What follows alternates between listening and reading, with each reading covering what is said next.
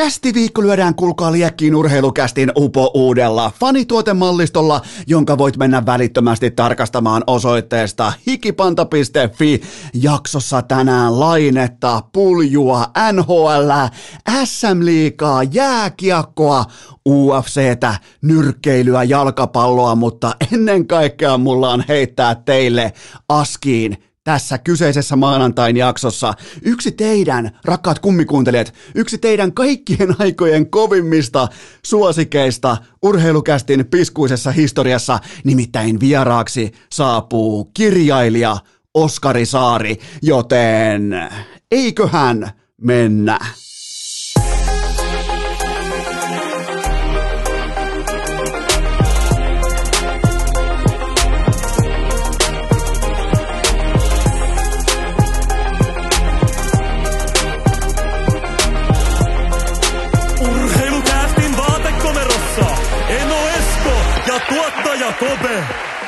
Tervetuloa te kaikki, mitä rakkahimmat kummikuuntelijat jälleen kerran viikonlopun jälkeen. Urheilukästin mukaan on maanantai 27. päivä syyskuuta ja muotimokulit Eno Esko ja tuottaja Kope ovat jälleen vapaalla jalalla, yhteensä 6 jalkaa. Kaikki menossa kohti muodin mekkaa, nimittäin urheilukästin fanituotemallistossa on teille ensimmäinen droppi. Tämä on mulle kokonaan ihan uusi termi, droppi. Se ei ole uusia tuotteita, se ei ole uutta valikoimaa, vaan se on meillä. Nyt kun mä kuulun tähän niin kuin muodin sisäpiiriin tänne, tiedätkö, mä käyn vaan Pariisissa ja Milanossa nykyään, niin se on kuulkaa droppi. Eli siellä on teille nyt droppi tehtynä. Toi on muuten vaikea sana heittää ihan tosta vaan suoraan lennosta, koska siellä on nyt droppi. Niin kuin meillä muotipiireissä sanotaan, niin siellä on nyt uusia tuotteita nimenomaan teitä varten rakkaudella tehtynä. Löytyy osoitteesta hikipanta.fi.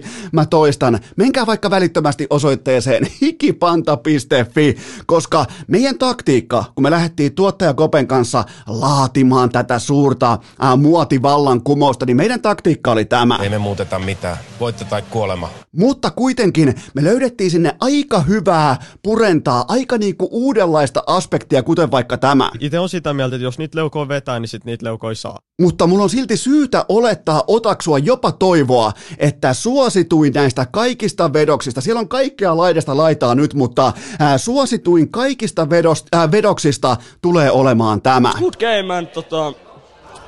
Hotel Sleep. Hotel Sleep, kyllä vain. Kysyin vielä itse Peter Kotilaiselta, että voidaanko laittaa tuottaja Kopen kanssa Hotel Sleep-paitoja kummikuuntelijoille, ja Peter Kotilainen ilmoitti, että totta kai hänkin oli just lähdössä Good Gamein jälkeen hotellille nukkumaan, niin oli samalla sivulla välittömästi, joten nämä kaikki löytyy osoitteesta hikipanta.fi, ne on rakkaudella laadittu, ja nyt varmasti aika moni pohti jo, että tuleeko NHL-kauden alkuun jotain, tuleeko ulkojääpipoja, niin tohon voin 2/2 vastata varmasti, koska nyt siellä on myös pipoja mukana, mutta ulkojääpipot sitten erikseen, se kaikki tietää sen uskonlahkon, ne on sitten ihan oma lukunsa, niin nämä kaikki tulee sitten vielä myöhemmin, kun itse asiassa päässäänkin ulkojäälle. Turha niitä on nyt ostaa, kun on vielä vaelluskausia, ruskakausia, osa käy vielä kalassakin. Härski käy varmaan kalassa kalenterin ympäri, mutta turha niitä on nyt sinne lähtee hänkemään, joten kaikki NHL-aiheinen, kaikki niinku tällainen tulospiiloihin, kauniisiin aamuihin viittaava materiaali on vielä tulossa, se kaikki on jo suunniteltu ja me tuottaja Kopen kanssa. Tämäkin on vähän tällainen, vähän niin kuin urheilukästä muutenkin, tämä on tällainen yhden ihmisen ja yhden koiran pyörittämä puulaakia ja eihän tästä niinku mitään tuu ja eihän tässä on, sinällään tässä ei ole mitään järkeä, joten menkää kuitenkin nyt osoitteeseen hikipanta.fi ja käykää tsekkaamassa uudet Droppi Ykkösen tuotteet. Ja mä menen samaan aikaan ensimmäiseen aiheeseen, joka on se, että jos mun pitää summailla mun elämää tai lähinnä niinku uraa, sitä mitä voit saavuttaa vaikka koulussa, voit saavuttaa vaikka työelämässä, voit saavuttaa vaikka liittyen yrittäjänä olemiseen, mihin tahansa tämmöiseen, niin mun kovin suoritus varmaan tältä aspektilta tarkasteltuna on se, että mä pääsin Tampereen yliopistoon, mä ohitin mitä nyt suurin piirtein vaikka 650 hakijaa, niin mä vedin kyllä ohituskaistaa ohi niin kovasta hikipinkokatraasta kuin voi vaan vetää. Joten mä asetan sen aika korkealle sen suorituksen, vaikkei se sinällään, koska media murtui suoraan mun silmien edessä, mulla ei ollut mitään järkeä olla enää yliopistolla, koska siellä puhuttiin eilisestä, kun mun piti taas pystyä vallottamaan huomista, ja huomatkaa mihin se mut vei. Se vei mut jumalauta keskelle peltoa johonkin vaatekomeroon höpisemään urheilusta. Mikä ei absoluuttisesti vaikuta kenenkään elämään yhtään mitenkään, mutta hei, nallekarkit ei mene koskaan tasan, mutta teille kaikille varmaan pääsykoe, sinällään pääsykoe-elämä, pääsykoe, kaikki se rituaali, kaikki se valmistautuminen, kaikki se on varmaan kaikille aika tuttu konsepti. Sä haet johonkin ja sä joko pääset tai et pääse johonkin. Joten otetaan esimerkiksi vaikka joku todella vaikea paikka, pääsykokeet Helsingin lääkikseen. Tää oli sellainen, mistä me junnuina puhuttiin, että ketkähän pääsee Helsingin lääkikseen, että se on se kova paikka. Mä annan kaksi eri lähtökohtaa. Eli kaksi eri ihmistä, kaksi eri hakijaa, ja näillä molemmilla on erilaiset lähtökohdat. Okei, toisella vanhemmat on lääkäreitä, kun taas toisella hakijalla nämä vanhemmat on työterveyslääkärin asiakkaita maanantaisin. Eli molemmat on aika toisen hakijan perheen vanhemmat on akateemista todella hyvin palkattua päällystöä, kun taas tämän toisen hakijan perhe saattaa olla vähän toivomassa maanantai-aamuisin saikkoa, kun lähti vähän mugin kanssa, tiedätkö, liian pitkäksi viikonloppuna ja ei välttämättä ihan tasaiset lähtökohdat. Okei, resurssit. Toisella on takuuluokituksen valmennuskurssi ja vielä lisäksi vanhemmilta ostettuna henkilökohtaista valmennusta nimenomaan näihin pääsykokeisiin. Ja toisella on kurssikirjat Kirpputorilta ostettuna. No sekin varmaan tuo vähän niin kuin jonkinnäköistä etumatkaa tähän kyseiseen hakuprosessiin. Ja sitten aika ja otanta. Miettikää. Siitäkin huolimatta molemmilla on tismalleen sama määrä aikaa ja täsmälleen sama rimakorkeus, että pääseekö sinne Helsingin lääkikseen vai ei. Niin nyt jos sun pitäisi tehdä päätös ihan siis sokkona, katsomatta talenttia, katsomatta mitään siis minkään näköisiä sen kummosempia indikaattoreita, niin mitäpä veikkaat, kumpi menee todennäköisemmin näistä kahdesta vaihtoehdosta Helsingin lääkikseen? Se, joka tulee lääkäriperheestä pohjattomalla, petopodimaisella budjetilla, pystyy ostamaan parhaat valmennuskurssit ja henkilökohtaisen valmennuksen, kun taas sitten se, joka tulee jostain Heinolan slummista ja joutuu ostamaan pääsykoekirjat Kirpputorilta, niin mitä arvelet? Kummalla on etumatkaa? No ei varmaan tarvitse nyt sen kummosemmin lähteä siihen, että kummalla se etumatka on, koska se on kerran kerrasta ja kenenkään on ihan turha. Se on nykyään, se on suosittua, kun sä saatat pärjätä jossain, mihin sä oot sitoutunut tai komitoitunut ja sä kenties voit jopa loistaa jollain alalla, niin silloin ne, ketkä on vähän päässyt sinne niin kuin pyramidin huipun tuntumaan, niin niillähän on helvetin, varsinkin nousukkailla, kundeilla varsinkin, niillä on helvetinmoinen mouho päässä niin kuin ilmoittamaan, että lähtökohdille ei ole mitään merkitystä, että mä grindasin, mä väänsin. Mä voin sanoa, että lähtökohdilla on ihan saatanasti merkitystä.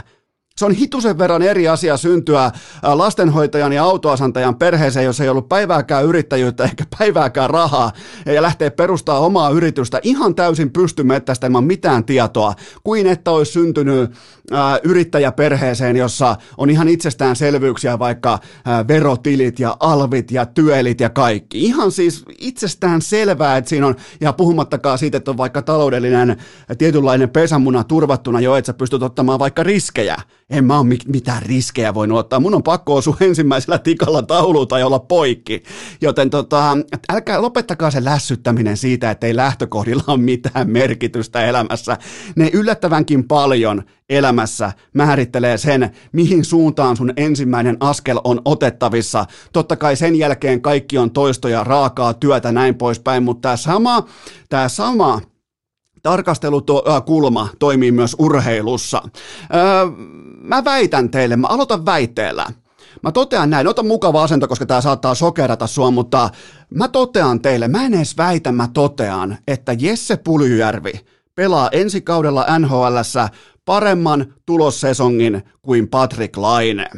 Okei, se on kova väite, mutta miettikääpä, miten nämä jätkät osallistuu tällä hetkellä omiin pääsykokeisiinsa, joka on siis tuloksenteko NHL:ssä.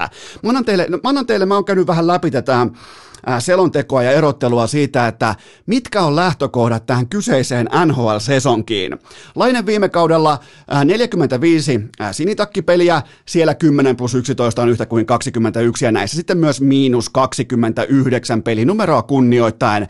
Ja Lainehan meni jo meuhkaamaan medialle nyt tässä viime viikolla, ettei ole mitään todistettavaa tässä liigassa ja ainoa tavoite on olla parempi kuin viime kauden, mikä on tällä kertaa helppoa, koska olin ihan paska viime kaudella. Ja se on se Laine, mitä mä rakastan. Siis kun mennään sinne median eteen, niin silloin myös sanotaan jotain, ollaan oma itsensä ja ei pelätä painetta, ei pelätä altaan syvää päätyä eikä mitään. Siis antaa palaa vaan ja toi on se Laine, mitä me ei voida niinku käsitellä oikeastaan kaksin kortein. Vaikka tuossa on uhoa ja meuhkaa, ja tuosta mä oon hitusen verran eri mieltä, että onko mitään todistettavaa tässä kyseisessä liigassa nimeltä NHL, niin silti toi on sitä aitoa Lainetta. Okei, Puljujärvi. Viime kaudella 55 öljymiespeliä, niissä 15+10 on yhtä kuin 25 tehopistettä ja näissä komea +6, eli kun oot Oilersissa plussalla, niin oot ihan tekijämies. Ja Pulju puolestaan on ollut oikeaoppisesti hiljaa, ettei kukaan, siis kukaan mediassa, Kanadassa, missä tahansa, kukaan ei aseta rimaa liian korkealle. Pulju on tällä hetkellä pilkillä sellaisella avannolla, se tietää, että joka nykäisyllä tulee, joten miten kunnon torniolainen kalamies käyttäytyy, se pitää turpansa kiinni siitä kalapaikasta. Selvä, katsotaan vähän tätä lähtökohtaa tarkemmin ihan arkitasolla. Laineen sentteri, peliä tekevä sentteri, ei ole. Koska Max Domihan se ei voi olla, ja Max Domikin on sivussa tuonne jonnekin joulukuun kulmalle saakka olkapääleikkauksen takia, joten olisiko peliä tekevä sentteri sitten Jack Roslovich, 24-vuotias, ihan mun mielestä ok talentti, mutta ei voida kuitenkaan, ollaan varmaan samaa mieltä siitä, että ei voida puhua oikeastaan valmiista sniperin pelintekijästä NHL:ssä, joten tähän ruutuun joudun vastaamaan Laineen tiimoilta tässä kohdin tänä kyseisenä maanantaina, että Laineella ei ole sentteriä, kun lähdetään alkavaan kauteen.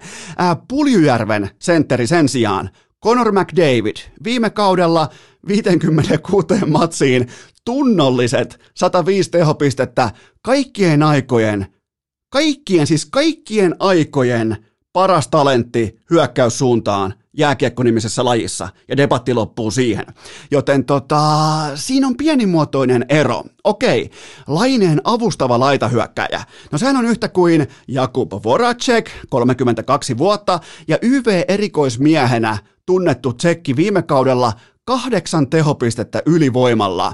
Sillä yltää viime kauden osalta YV-pistetilastossa sijalle 132.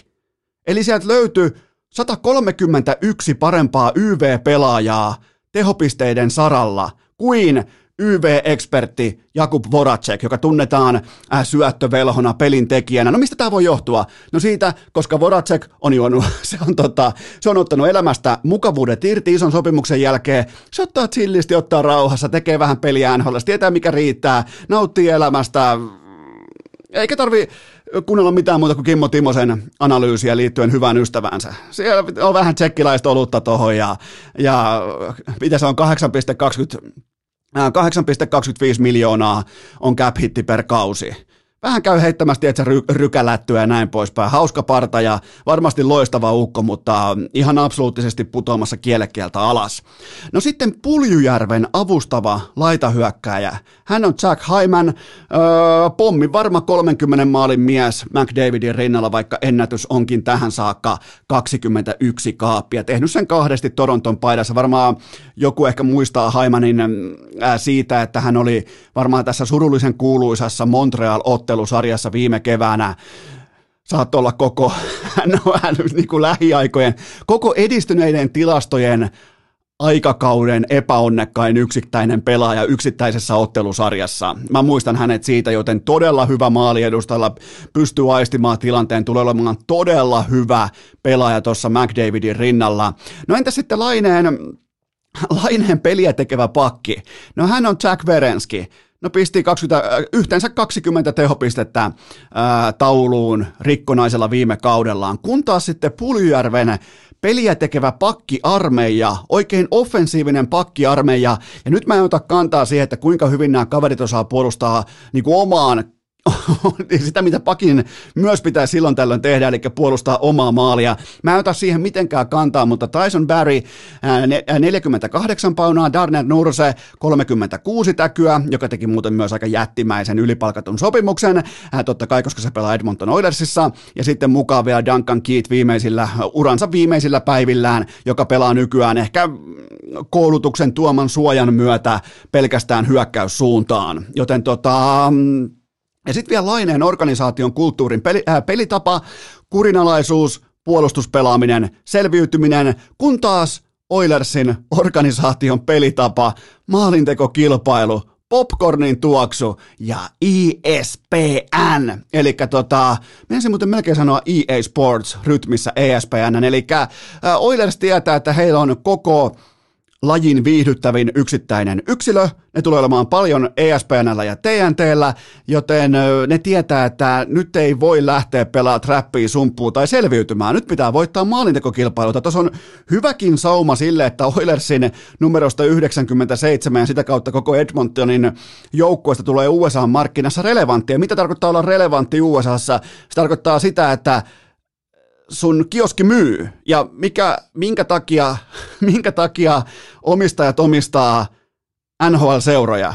3, 2, 1, aivan oikein, ne haluaa tehdä pääomaa, ne haluaa tehdä voittoa, ne haluaa tehdä tasetta, ne haluaa tehdä plusmerkkisen tuloksen näillä organisaatioilla, joten nyt kun mä sanon teille uudestaan, että Puljujärvi on ensi kaudella tuloksellisesti paljon parempi pelaaja kuin Patrik Laine, niin ehkä teistä ei kukaan järkytykään. Nimittäin tämä on nyt se tilanne, että Pulju lähtee lääkiksen pääsykokeisiin suoraan lääkäriperheestä, pohjaton budjetti, kaikki valmennuskurssit, kaikki annetaan se hieno mersu käyttöön, ja ainoa ohje on se, että älä kolaroi sitä, kun taas Laineelle kirpputorilta pääsykirjat, saat naapurin vanhan paskan alitehosen Toyota Corolla, missä on kusenhajunen Wunderbaumi roikkumassa siinä peruutuspeilissä, ja no, sehän hajoaa jo ennen pääsykokeita, ja Laine ei pääse edes pääsykokeisiin asti, ja sen auto sippaa, se juoksee loppumatkan, hengästyy, kaatuu, reppu hajoaa.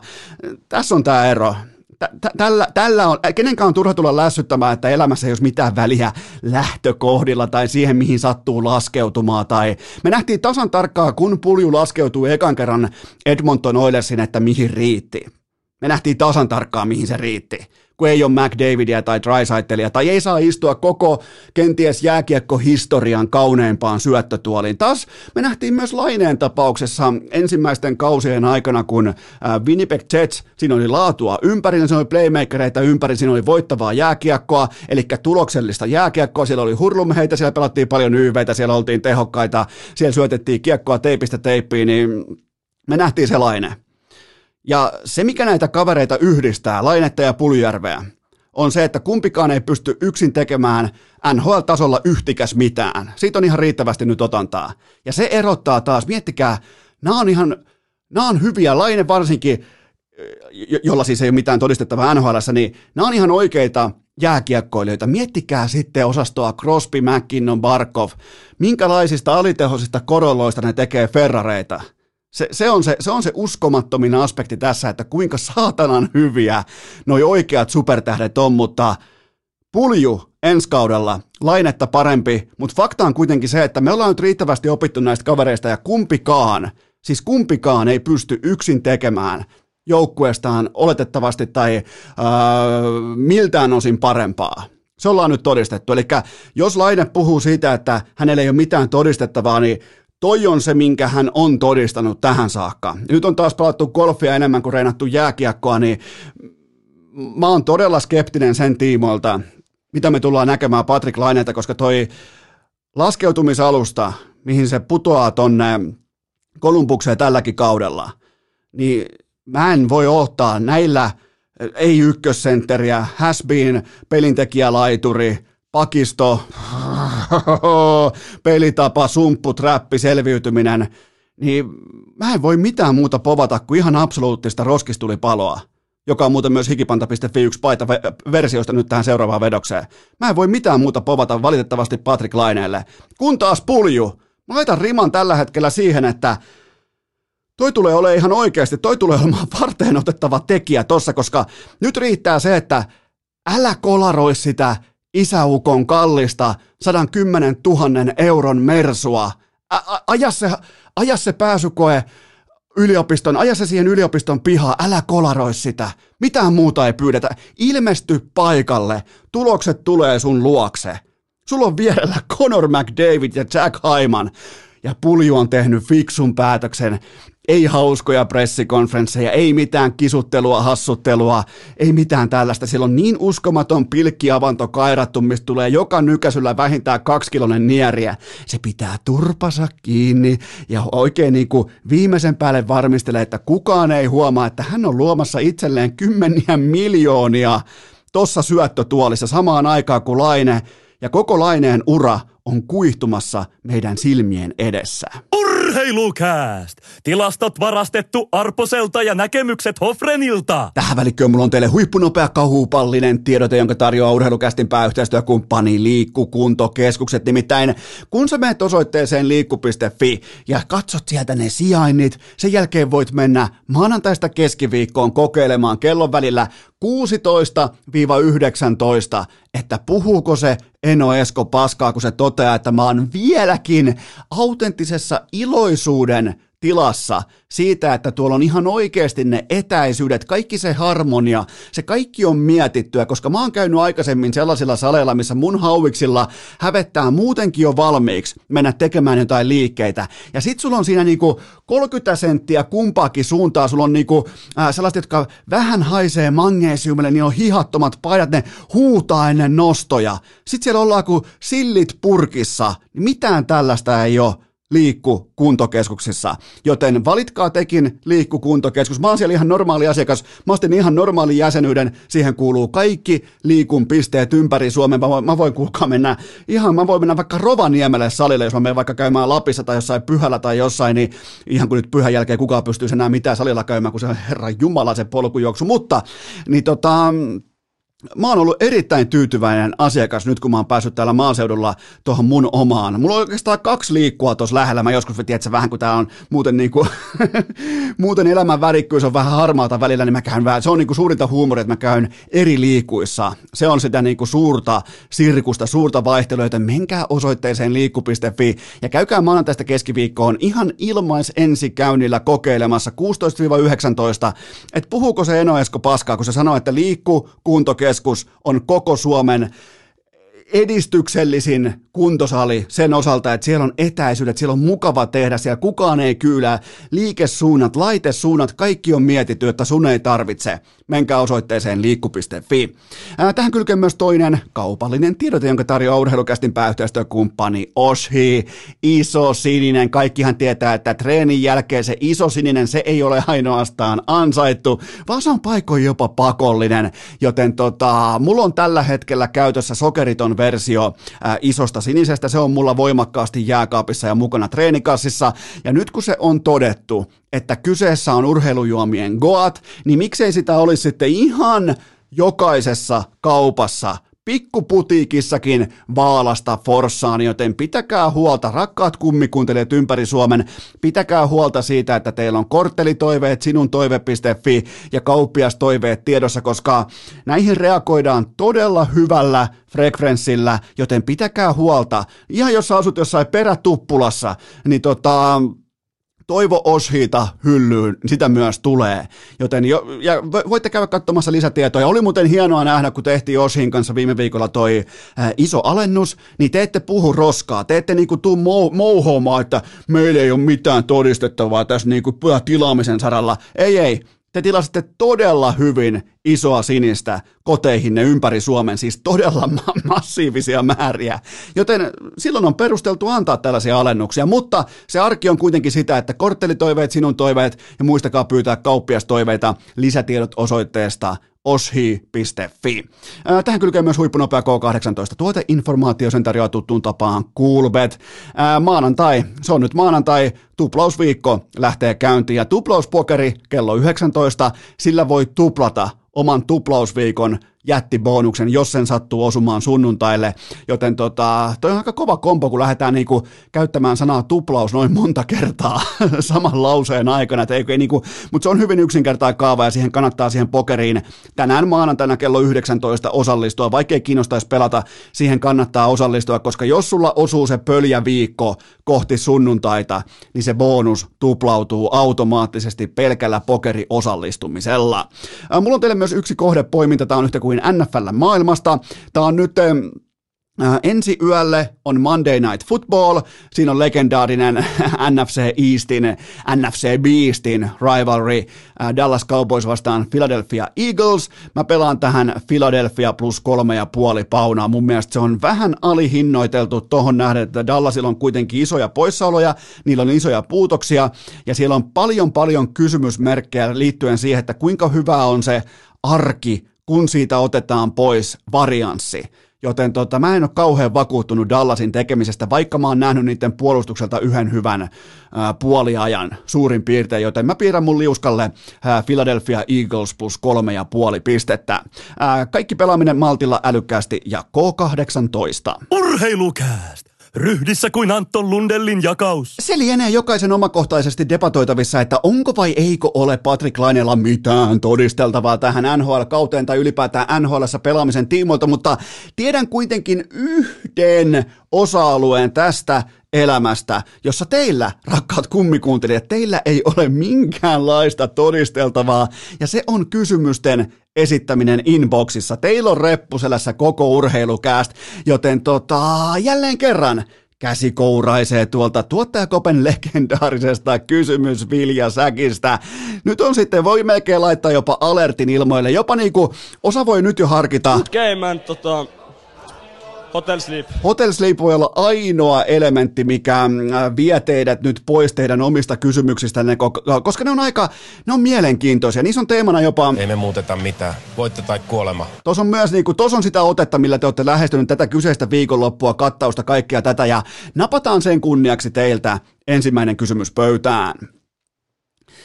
Minkälaista loppukliimaksia povaat Buffalo Sabresin ja Jack Eichelin farssille? No nyt lähti siis kapteenin C rinnasta ja GM puhui medialle kuin pienelle lapselle siitä, että miten näitä hyvä tee. Ihan siis mä ootin koko ajan sitä, että GM alkaa spekuloida sillä, että miten se C siis teknisesti, kun pitää olla langan ratkoja ja sellainen pikkuleikkuri, että miten se C otetaan teknisesti pois rinnasta. Mä ootin koko ajan, että tämä naivismin tila leviää siihen pisteeseen saakka, että aikuinen ihminen alkaa puhua siitä, että miten se C otetaan pois rinnasta. Joten jos oot ikinä ollut kapteeni tai ammattilaisurheilija tai harrasteurheilija tai missään yhteisössä, missään roolissa, niin jokainen varmaan ymmärtää, että kun tällä tasolla aletaan tekemään tällaisia päätöksiä, niin tämä ei ole ainoastaan statement, vaan tämä on häpäisy, tämä on ylikävely, tämä on turpaanveto, tämä on hylkäys, tämä on kaikkea, tämä on niinku... Kun haetaan jenkkityyliin, haetaan roskat iltaisin sit pihalta, niin siellä lojuu yksi Jack Eichel mukana siinä buffalolaisessa roskakorissa, jonka jätehuoltofirma on todennäköisesti mafiaan jotenkin yhteyksissä, mutta koska kyseessähän on kuitenkin New Yorkin osavaltio, niin ihan siis käsittämätöntä. Tämä on kuitenkin...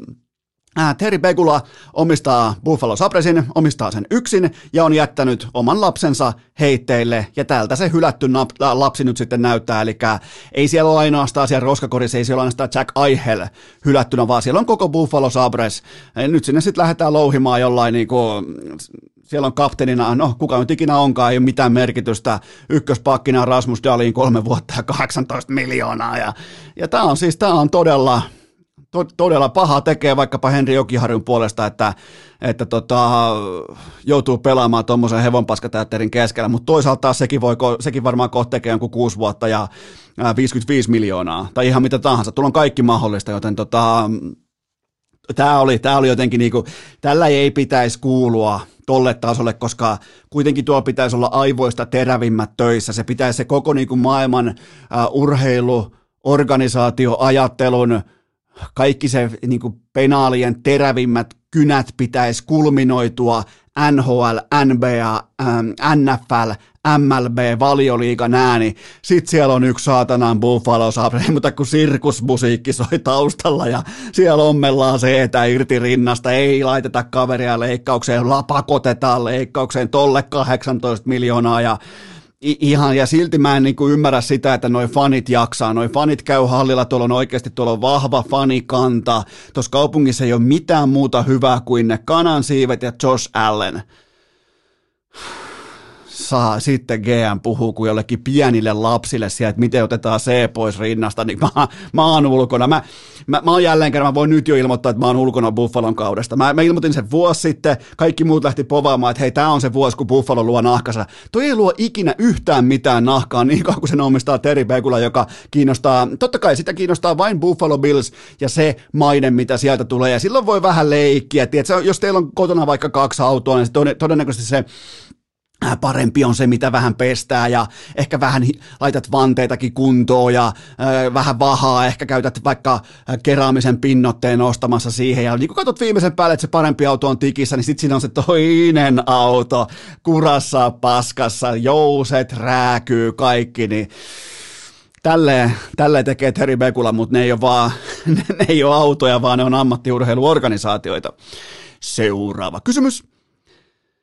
Päävalmentaja Barry Trotz vertasi Aatu Rätyä Zach Pariseen. Löydätkö samoja yhtymäkohtia? Löydän. Molemmat on sukupuoleltaan miehiä ja kätisyleltään leftejä.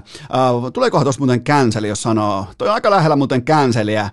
Toi, että sanoo miehiä miehiksi. Joten molemmat on oletettavasti sukupuoleltaan, vai onko sekin jopa canceli, jos olettaa sukupuolen olevan mies? Kyllä sekin varmaan on cancel, joten lähdetään tähän maanantaihin tupla cancelillä, mutta niin molemmat on siis oletettavasti miehiä, sieltä vielä 3. cancel ja kätisyleltään leftejä. Muita yhtymäkohtia toistaiseksi mä en vielä löydä. Sen voisin vielä hakea, että molemmat on todella verbaliikaltaan hyviä, selkeitä, suoraselkäisiä, ryhdikkäitä nuoria miehiä. Ainoa mikä huolestuttaa on Aatu Rädyn golf-harrastus, mutta muistetaan kuitenkin se, että Parise, vaikka me ei välttämättä enää nykyvalossa pidettäisi tätä 37-vuotiaista konkaria yhtään minä, niin se oli kuitenkin parhaimmillaan 45 maalin ukko tuolla NHL:ssä. Mä en näe Rädyn luistelutasapainoa ja jalkavoiman tuotantoa tietenkään edes samassa kylässä, koska Parise oli jaloistaan, kun laitetaan katsoa niin kuin navasta alaspäin sitä tasapainoa, voimatuotantoa ja balanssia ja kaikkea sitä, niin Parisehan oli parhaimmillaan varmaan yksi, voi sanoa melkein NHL:n kärkihevosista. Mutta tästä mä nautin, että Räty on yllättämässä kaikki mahdolliset osapuolet ja tämä olkoon myös oivallinen oppitunti kasvusta ja kehityksestä ja tietyllä tapaa itse realismista, että tietää mitä on ja tietää ennen kaikkea mitä ei ole. Ja mä en ole missään vaiheessa heittänyt pyyhettä kehää Aatu Rädyn tiimoilta, koska noin niin kuin älykäs nuori kaveri, niin se kyllä löytää reitin. Se reitti voi olla paikoin tukossa, aha tuolta ei pääse, tullaan takaisinpäin, aha tostakaan ei pääse, tuossa on vähän, tuossa on piikkiaitaa edes, tostakaan mä en pääse. Silloin pitää luoda reitti uudestaan ja sinällään mua ei yllätä, että nimenomaan Aatu Räty, hänen pääkoppansa ja hänen ajattelunsa kestää nämä tällaiset niin sanotusti niin kuin taka-askeleet ja kaiken tämän, joten ja onhan ei se turhaa ollut siellä top 3 ikäluokassaan, että siellä on se joku, ja se voi yhtä hyvin myös topiksi kadota, kuin että se voi sitten tulla myös takaisin, joten en ole yllättynyt siitä, että Aatu Räty kerää osakseen positiivisia merkintöjä. Seuraava kysymys. Kuinka paljon luet Ylen Jussi Saarisen ansioksi, että Sidney Crosby tiesi Jussi Jokisen pelinumeron ja lähetti erikseen videoonnittelut hienosta urasta? Itse asiassa Jussi Saarinen, se oli kyllä se presensä niin vahva siinä pressikonferenssissa, että vaikka se opettikin siinä päävalmentaja, niin mä uskon, että myös kapteeni sai korvatillikallisen verran uutta tietoa liittyen siihen, että mikä on Jussi Jokisen pelinumero, mutta oli kaiken kaikkiaan muuten todella mahtava ele suurelta kapteenilta ja voittajalta, ja jos mullekin tulee, miettikää mulle, mä oon nobody, mä oon ei kukaan. Mullekin tulee siis video-onnittelupyyntöjä, ja mä en halua nyt valehella tai lähteä niinku paisuttelemaan tätä numeroa. Mä sanon vaikka, että mulle tulee viikossa vaikka 5 video-onnittelupyyntöä, että hei, täällä olisi tällainen synttäri, tai tuossa olisi tollainen, että, tai toi menee naimisiin, niin viittitkö, niin voitte vaan kuvitella joku Crosby. Et se on niinku ihan täynnä. Mä en tiedä, kuka sen asioita hoitaa ja miten nämä asiat hoidetaan tuolla huipulla, mutta mä voisin kuvitella, että näitä on ihan törkeästi. Ja mä en ole siis nähnyt Crosbyn kohdalla, mä en ole nähnyt tällaisia video-onnitteluita lähetettävän oikein kenellekään. Joten tämä mun mielestä kertoo ihan kaiken siitä, mitä Jussi Jokinen edusti urallaan niin kaukalossa kuin yhteisössä. Tämä tavallaan vielä alleviivaa sitä tyylikkyyttä, millä Jokinen pelasi koko uransa, minkälainen ihminen se oli. Pois lukien ehkä siellä Carolinassa ne nopeat lasit siellä tailgateissa. Mä en vieläkään, ne jotenkin aina kun mä menen illan nukkumaan, mietin sitten Jussi Jokisen kuvaa, kun sillä on ne nopeat lasit päässä siellä Carolinan tailgateissa. Mutta tällainen, että Crosby, joka ei siis missään määrin julkisuuden henkilö paitsi liittyen ammattiinsa, eli hoida kapteenin velvollisuudet, hoida supertähteys, hoida kaikki tämä kyllä on pelien kannessa ja lehtien kannessa ja ESPNn TV-lähetysten ykkösfreimissä, kun lähdetään tekemään kausiennakoita ja tällaisia niin kuin puffivideoita ja muita, mutta että video-onnittelu, tämä on kova statementti. Tämä alleviivaa sitä, mitä Jussi Jokinen on, ja todella jotenkin iloinen Jokisen puolesta, että kaikilla on niin hyvä mieli tämän lauantai-illan tiimoilta, ja erittäin tyylikäs pelaaja otetaan vielä vähän.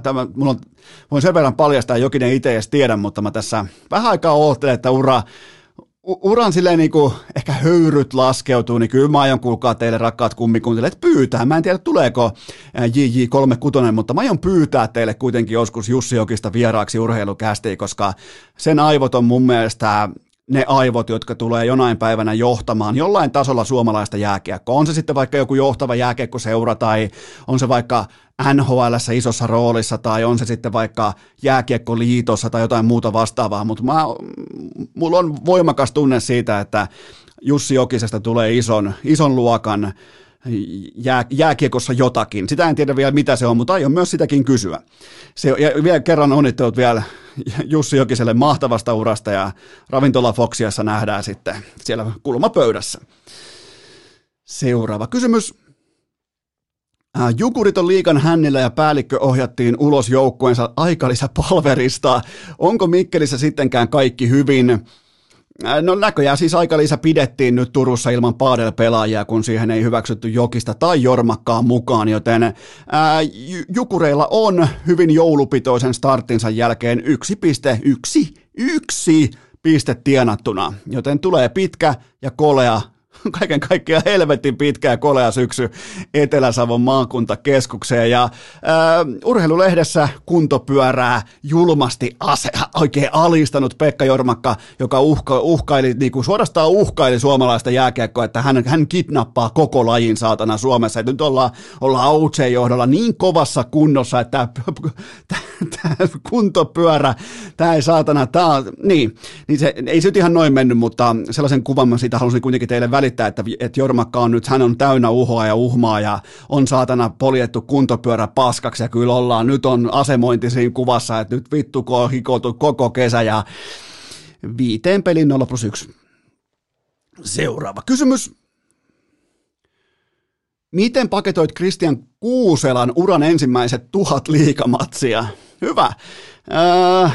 Ja vielä asiallisesti mun mielestä kysytty, että vain ensimmäiset 1000 liigamatsia kuuluu nyt tähän otantaan. Ja mä muistelen Kuuselan tiimoilta kautta 2000-2001, kun hän tuli Tapparan A-junnuista B:hen pelaamaan, nimenomaan meitä lahtelaisia vastaan, ja alkulämmittelyssä totta kai tarkka silmäyskaveri, että mikä tämä Kuusela nyt on, että kaikki puhuu Kuuselasta ja tekee A-junnuissakin jo todella kovaa jälkeä, että tämä on varmaan, että mikä tämä on joku taitopelaaja, pelaa raitilta, ja heti kiinnitin huomioita. Mä muistan sen vaan, että pelasi koko mustilla luistimilla, mikä oli totta kai niin kuin punalippu välittömästi, ja silti niistä oli käännetty nämä niin kuin etuläpät. Hyvä, ettei sinne luistimen kärkeen asti. Mä ajattelin, että vittu mikä diiva. Sen jälkeen mä kattelin sitä alkulämmittelyä, että ihan siis joku niin kuin sählynpelaajan jatke, että ei muuta kuin lyö kroppaa vasten laitetaan poika istumaan. Mä muistan tämän vielä 20 vuoden jälkeenkin, kun mä menin sitten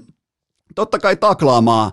Ihan ok urheilijana menin taklaamaan Kuuselaa, että laitetaan poika nippuun, että eihän tollain kynäniska täällä olla kukkoilemaan, että kukas vittu toi on, niin mulla on vieläkin niinku keuhkoista ihan vähän ilmaa pois siitä, kun se ei hievahtanutkaan ja se varmaan oli yksi niistä tilanteista, milloin mä aloin alitajuisesti ymmärtämään, että mulle ei riitä, kun tällainen niin sählynpelaajan jatke ylimittaisilla etuläpillään laittaa mun pallea lihaksen tonne kurkun päähän ja mä yritän esittää vaan kaikille jossain vaihtopenkiä, että ei käynyt mitään, että kaikki on hyvin kuin Kolumbuksessa konsana, että mä niin kuin jopa, että mulla ei ole mitään todistettavaa tämän taklauspelaamisen tiimoilta tässä lajissa, että joo, mä yritin antaa kovaa aikaa Kristian Kuuselalle, mutta lähti vieläkin vähän hävettää jopa tietyllä tapaa. Se kans kertoo siitä, että minkä takia ei koskaan, mutta oli kyllä kovan luokan taikuri ja oikeastaan siitä pari vuotta myöhemmin Marko Kivemäen rinnalla Ässissä 26 nuottaa, niin silloin alettiin jo puhumaan tästä niin kuin absoluuttisesta sniper-maalintekijästä, mutta mä oon aina mieltänyt Kuuselan playmaker-tyyliseksi jääkiekkoajattelijaksi, joka tekee aivoillaan sen suurimman työn, koska totta kai me silloin junnunakin etittiin hänen, niin kuin me muut pelaajat, myös me marginaaliset pelaajat, me etittiin, niin kuin, että mikä sillä voisi olla se juttu, että kaikki puhuu Kuuselasta, että onko ne kädet, onko se laukaus, onko se nopeus, ja sitä aina aletaan etsimään sen kautta, ja Kuuselalla se oli aina kuitenkin se tietokone, mikä raksuttaa täällä pääkopan sisällä, siihen yhdistettiin sitten kenties myöhemmin tällainen niin kuin ankara työnteko. Se löytyi vähän myöhemmin hänen tapauksessaan ja se selittää sen, että pystyy vielä liki 40-senäkin olemaan yksi SM-liigan parhaista pelaajista. Mä en näe siis tälle ihan heti myöskään loppua. On illasta toiseen yksi kentän parhaista pelaajista tuolla kaukalossa, joten oikeastaan se on mun ensimmäinen 1000 peliä. Näitä on tulossa vielä lisää. Ei kysymystäkään. Huippurheilija, tyylikäs ihminen, pitää huolta kropastaan, pitää huolta mielestään, kaikki tämä. Niinku, mutta toi on sitä, kun menee huippupihviravintolaan, tilaa pihvin, niin ei pidä yllättyä silloin siitä, että se pihvi on hyvä. Niin meidänkään ei pidä yllättyä siitä, että huippuälykäs ihminen, joka on panostanut uraansa niin paljon kuin Kristian Kuusela on, niin me ei voida yllättyä siitä, että se ura jatkuu ja samaan aikaan tuotantokäyrä ei lähde droppaamaan, joten tyylikäs pelaaja ja vielä on lisää tulossa. Aina on Tapparaa vihannut, mutta ei voi mitään. Joutuu silti salaa kaappi rakastamaan, joutuu silti vähän Kristian Kuuselaa. Pois lukien tietenkin toi, että se häpäs mut silloin aikoinaan. Enkä ole vieläkään päässyt yli. Seuraava kysymys. Menikö Ässien somepiikittely yli ennen Satakunnan derbiä? Ei missään nimessä, että ei me voida ensin vaatia mausteista lihakeittoja ja sitten pillahtaa itkuun, jos joku koettaa hieman hämmentää sitä pataa ja heittää vähän chiliä mukaan, joten ei missään nimessä yli. Siis hyvää asiallista, navakkaa somepiikittelyä, mutta kun sä valitset trash talkin tien urheilussa, huippu-urheilussa, ammattiurheilussa, niin silloin sä et voi hävitä kotonas derbin 3. erää numeroin 0-5. Sitä ei tapahdu.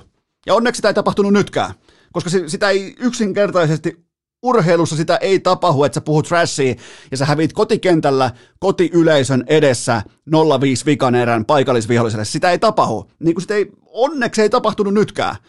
Joten ja mulla on kysymys, mulla ei ole vastausta. Mä kysyn teiltä näin päin, että onko joukkue Ari-Pekka Selinin hallinnassa? Aika hiljasta tuli, huomasitteko?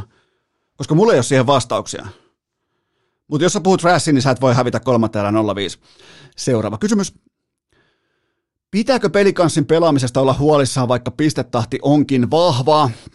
Mun mielestä olisi fiksua ja aikuismaista ja aika niinku realismin tuoksuista olla hitusen verran huolissaan pelikanssin pelaamisesta, ja mä uskon myös, että coach Niemelä tekee eittämättä töitä sen eteen, että se itse peli siellä tulosten takana kehittyy voimakkaasti, koska pelikanssin korsilukema, ja nyt tää ei ole mikään debatti siitä, että uskot sä edistyneisiin tilastoihin vai et, koska jos et sä usko niihin, sä oot ulkona huippu-urheilun kehityksestä. Siinä on nyt se iso jako, enää ei ole kyse siitä, että pitääkö meidän debatoida näistä tilastoista, niin Pelikansin korsilukema, kiekohallintalukema, laukaustuotantolukema on 37,7.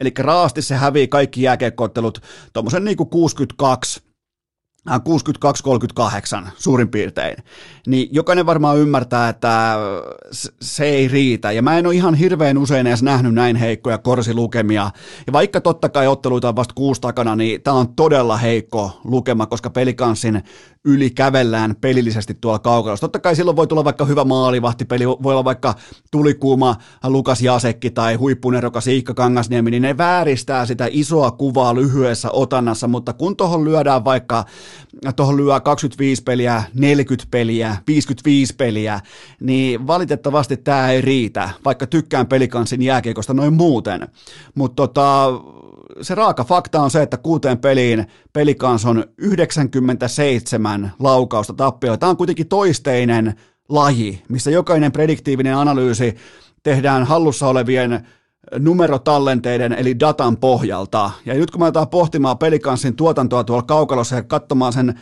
niin sanotusti huomispäivää, niin se ei yksinkertaisesti näytä kauhean hyvältä, ja mulla ei ole mitään Pelikanssia vastaan. Mun mielestä se on hyvin valmennettu, fiksu, hieno joukkue, mutta tällä hetkellä kenties koko liigan parhaan pelaajan Lukáš Jašekin ja muutaman muun yksilön tuotanto, paikoin jopa onnekkuus, vääristää isoa kuvaa, koska Pelikans on kuitenkin tienannut 2 pistettä per ilta, ollen ylivoimaisesti koko liigan huonoin kiekonhallintajoukkue, joten eikä tuo siis mitenkään säästellä tai mittailla tai laatu edellä ajatella vetopaikkoja. Pelikanssilla on liian vähän edunluojia, sillä on tähän saakka liikaa säkää, joulua ja myötätuulta. Siitä on niin kuin kyse, että siellä on edunluojia ehkä 2 kiekollista pelaajaa, ehkä 3. Niin ei sitä tarvitse sen kauempaa katsoa, mutta onneksi on yksi SM Liigan parhaista päävalmentajista, joka varmasti on tämän ajatuskehyksen kanssa samalla sivulla. Seuraava kysymys. Heti alkuun vippisyöttöjä ja maalijuhlia, onko Mestis täten virallisesti back?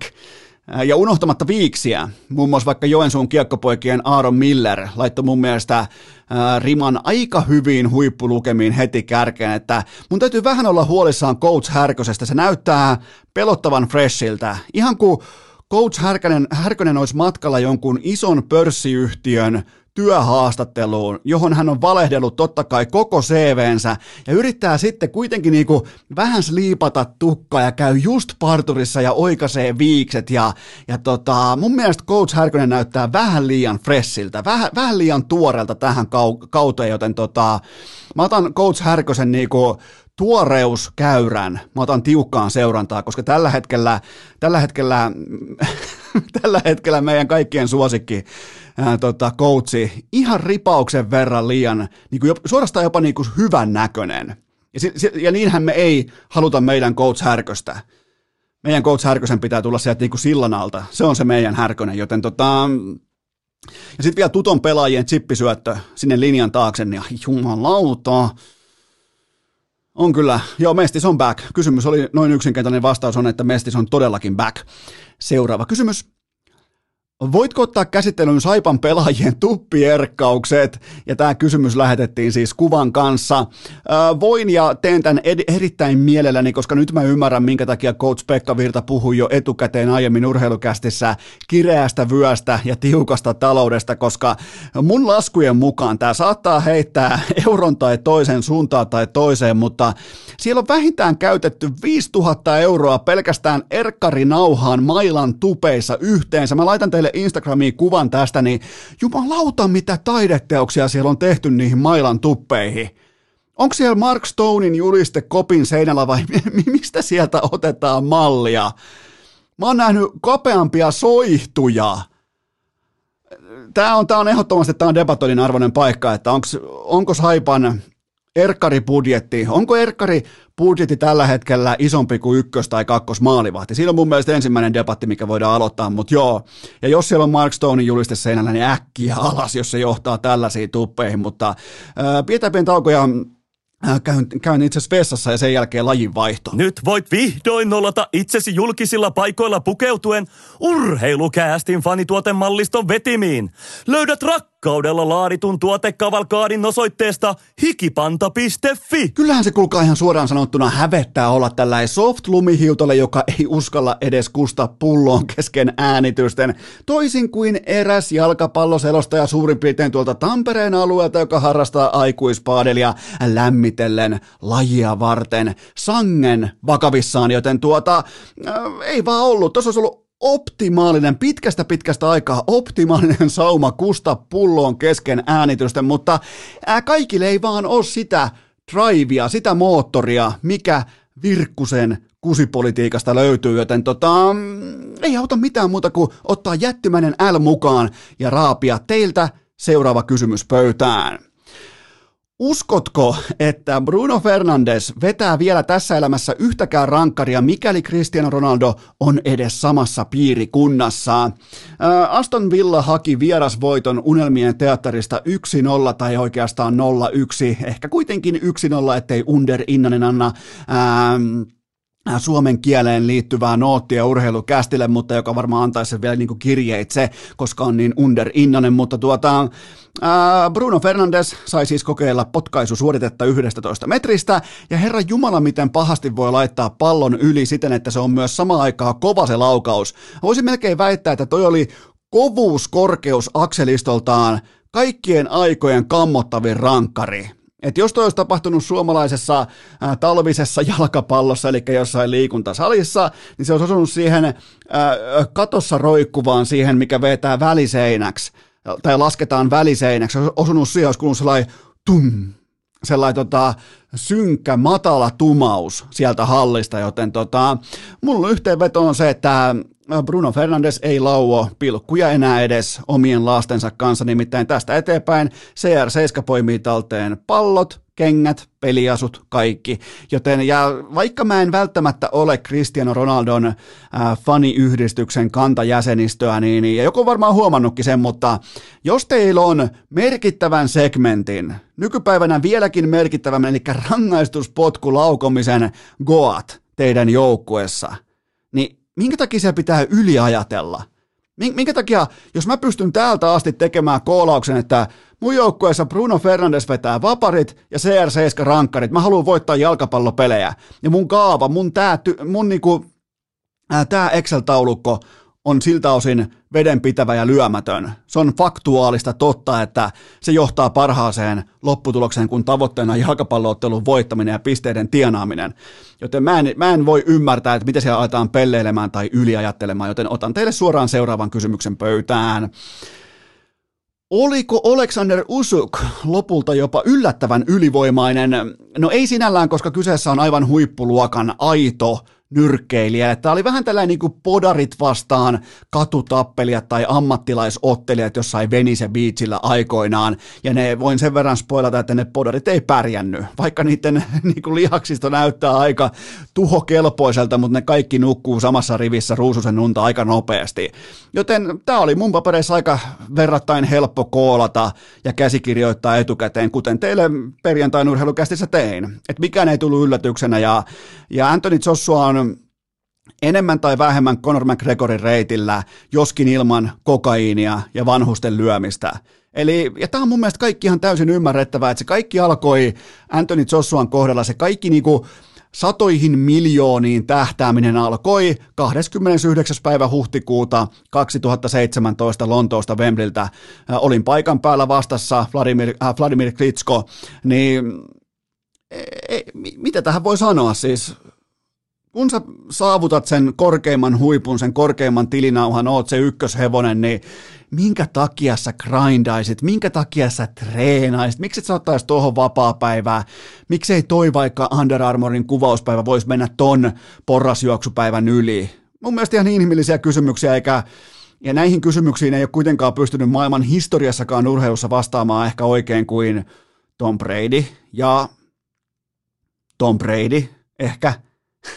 Brady.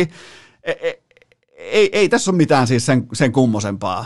Anthony Joshua on ihan ok nyrkkeilijää, kun taas sitten täältä tulee näitä huippunyrkkeilijöitä, jotka ei ole niin isoja, niin näyttäviä, niin lihaksikkaita, niin niillä ei ole niin hienoa YouTube-kimaraa kuin Anthony Joshua, joten siinä valossa tämä ei yllättänyt mua yhtään. Otan siis kertoimella 3, otin rahat kivasti talteen lajia kunnioittajan ja sille nostan vielä hattua, että Matchroomilla ja Eddie Hearnillä ja kumppanilla oli muna antaa suora sweep-voitto vastustajalle. Mä pelkäsin jo, mulla oli kauhua joskus niin kuin 1:15 yöllä pinnassa siitä syystä, että mä ajattelin, että ei kai saatana Matchroomin tuomarit riggaa tätä ottelua ja pidä Joshua väkisin kiinni vyössä. Mutta tuossa on nyt mielenkiintoa, kun on Usuki, on Joshua, on Tyson Fury ja on sitten vielä Deontay Wilder, niin näiden 4 kesken pystyy myymään nyrkkeilyä siten, että fanit sitä kyllä ostaa. Ihan pommin varmasti ostaa, mutta Joshua miljooniensa kanssa on ymmärrettävästi Conor McGregorin reitillä, eli se urheilu tulee siellä jossain prioriteettilistalla ehkä sijalla 4 tai 5. No McGregorilla on siinä varmaan 10 aihetta ennen urheilua. Ja sitten kun riittää, että ehkä kerran vuoteen esität urheilijaa, niin se tavallaan tuo sulle sen relevanssin, mitä tarvii sun viskifirma, sun Tidal, sun muotifirmat, kaikki nämä treeniohjelmafirmat, kaikki. Niin se on bisnestä, se on taloutta, se on erittäin fiksu konsepti, mutta ei se ole sattumaa, että näitä ukkoja putoaa tuolta huipulta aika dramaattisesti alas. Seuraava kysymys. Minkä arvosanan annatte Nick Diazin paluusta? No kuten mä kieliposkessa ennakoinkin, että paluu tapahtui tismalleen oikeista syistä, eli Nick Diaz oli poikki, bisnekset päin persettä, 6 vuotta sivussa UFC-häkeistä, ilmeisesti ollut niinku erilaisia taloudellisia sitoutumisia sellaisiin aiheisiin, mistä joutuu maksumieheksi, joten hän löysi yhtäkkiä itsensä UFC-häkistä, ja silloin kun se paluu tapahtuu tuosta syystä, niin silloin näköjään myös se, että sun sukunimi on Diaz, niin vaihtoehto on sittenkin se, että sä luovutat, ihan siis kuittaat, ihan siis niinku vaan luovutat ittees ulos ottelusta, et pysty ottamaan sitä yhtään enempää sitä ottelua enää vastaan, keskinkertaista Robbie Lawleria vastaan, joten surullista tavalla, että yksi fraud lisää tohonkin lajiin vielä niin kuin viimeisinä vuosinaan. Et toivottavasti jäi viimeiseksi kerraksi, kun Nick Diaz astuu häkkiin. Ehkä sen takia on syytä fokusoitua tuohon illan pääotteluun, joka oli siis varsinkin niin kuin tämä Volkanovski ja Ortegan pääottelun 3. erä oli varmaan parasta UFCtä vuosiin ja vuosiin. Miten ihmeessä Volkanovski karkasi siitä Ortegan kiljotiinista sen. Ortega sai todella hyvän lyönnin perille, Volkanovski tippuu katolleen, Ortega saa täydellisen kiljotiinin heti perään kiinni, ja Volkanovski jää siihen siis ihan kuin kala jää verkkoon kiinni, sä et liiku senttiäkään mihinkään suuntaan, ja jotenkin se vapauttaa itsensä siitä. Voiko joku tulla nyt kertomaan, että miten se vapautti itsensä siitä? Koska eihän Ortega tollasta paikkaa, toi on tyhjä maali, toi on Patrick Stefan, toi on läpi ajo jääkiekossa tyhjään maaliin, toi on Patrick Stefan, että sä et pysty pitämään sitä, miten Volkanovski karkas ensin siitä ja sen jälkeen siitä triangelista.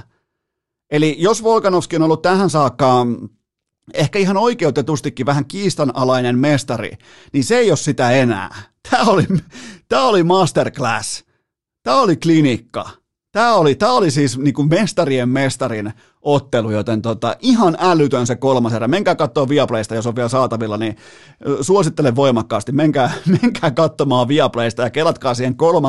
erään, nimittäin on vapaa-otteluviihde ja osaaminen, taito, tahto, ei luovuttaminen. Herran Jumala, mitä otteluja. Jotenkin jäi tosi hyvä maku siitä matsista kaiken kaikkiaan. Seuraava kysymys. Tunsitko kovana porilaisrakastajana lämpöä pesäkarhujen mestaruuden kohdalla? Ehdottomasti. Kattokaa muuten vaikka Ylen tai Superpesiksen somesta niitä tunteita sieltä tapahtumapaikalta käsin, jotka on kuvattu sieltä niin kuin ihmisten keskeltä, niin siellä ei ole yhtäkään kuivaa silmäkulmaa koko Satakunnan alueella. Ja toi tilasto on ihan käsittämätön. Eli niillä on ollut nyt 19 vuoden kuivakausi mestaruuden tiimoilta. Ne on ollut 18 kertaa välierissä. Ne on ollut käytännössä dynastia, joka on riittävän hyvä ollakseen dynastia, joka ei koskaan voita mitään. Joten kun peilaa pettymysten niin kuin alhoa vasten tätä mestaruutta, niin ymmärrän täysin sen, että siellä vedettiin valssia katsomosta. Et onnittelut etenkin heille, jotka on ollut pyyteettä talkoissa mukana läpi pettymyksien, eikä niin kuin, nythän totta kai just tänä aamuna on tosi kiva ja hienoa varmaan olla pesäkarhufani, että on aloittanut sen vaikka viime perjantaina sen kannustamisen, mutta ne, ketkä on ollut siellä läpi noiden sateiden ja koleiden kelien, niin voi vaan kuvitella, mikä fiilis on voittaa mestaruus nimenomaan tolla tavalla, grindaamisen kautta, pettymysten kautta, ja sitten vielä kotikenttä, karhu tuoksuu ilmassa, ja jotenkin hienoja videoita, ja onnittelut sinne kaikille. Ennen kaikkea, totta kai onnittelut kaikille niin kuin osallisille, mutta ennen kaikkea heille, jotka on tullut läpi ton niin kuin 18 kertaa välierissä 0 mestaruutta, joten nauttikaa, toi on ansaittu. Seuraava kysymys. Mitä ajatuksia uunituore veikkauslakiesitys herätti? Sen termi on siis arpajaislaki, noin niin kuin ihan viralliselta nimitykseltään, juridiselta nimitykseltään, mutta kaiken kaikkiaan tämä oli eittämättä typerintä, mitä Suomen hallitus on tarjonnut koko tämän modernin rahapelihistoriansa aikana.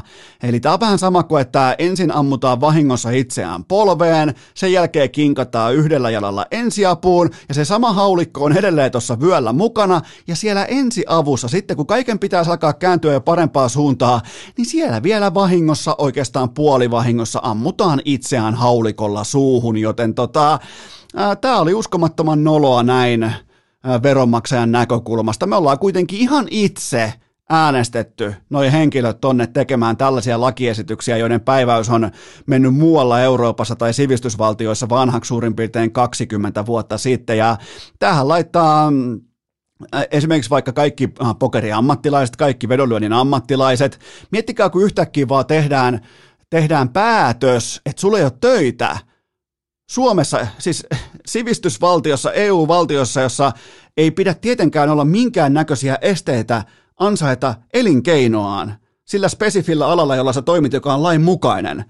Joten tämä on ihan täys skandaali, tämä on melkein poliisiasia toiseen suuntaan. Ja tässä siis kaikessa tullaan polttamaan meidän omien silmien edessä aivan käsittämätön määrä meidän omaa yhteistä rahaa. Ja tämä kaikki, mä haluan silti niin kuin todeta vielä sen erikseen, että tämä kaikki, mitä me ollaan nyt nähty, tämä on inhimillistä toimintaa, koska tämä on just se ydinsyy, minkä takia korruptiota harjoitetaan. No tietenkin sen takia, koska se toimii. Pitää tehdä seteleistä silmukka, johon saa päättäjät hirttämään itse itsensä.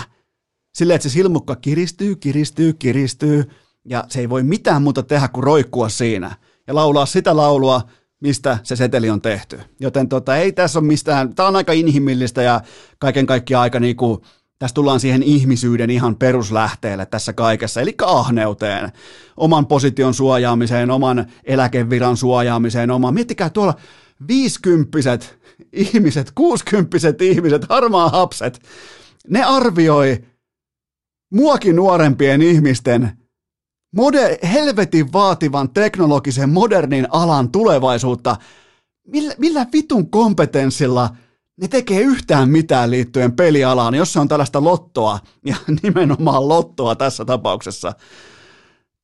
Ihan siis, no joo, tämä oli typerää, tämä on noloa, ja jotenkin niin kuin harmittaa niiden kannalta, ketkä on siellä suurin piirtein aikuisuuden tilassa liittyen siihen, että onhan tässä niin kuin tällaisia monopoliaseman viimeisiä kuolon kouristuksia olemassa, että mut joo, tää on hurjaa, ja mä otan jo seuraavaa juonenkäännettä saapuvaksi, itse asiassa mä otan sitä aika nopeastikin saapuvaksi, eli se tulee vähän niin kuin Batman-trilogiassa tästä viimeisestä osiosta, eli sieltä tulee, kuulkaa, pankkien isot herrat ja rouvat, ne asettaa ihan kaikessa rauhassa Bane-tyylisesti kätensä hallituksen viisikon olkapäälle ja kysyy, että tunnetteko te olevanne vallassa?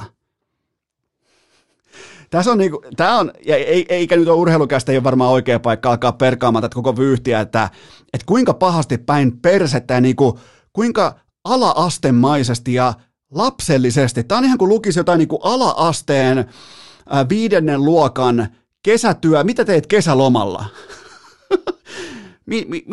Minä isän kanssa kalassa kävin, äidin kanssa sienimetsällä, sen jälkeen teimme maksublokin. Mitä jumalautaa.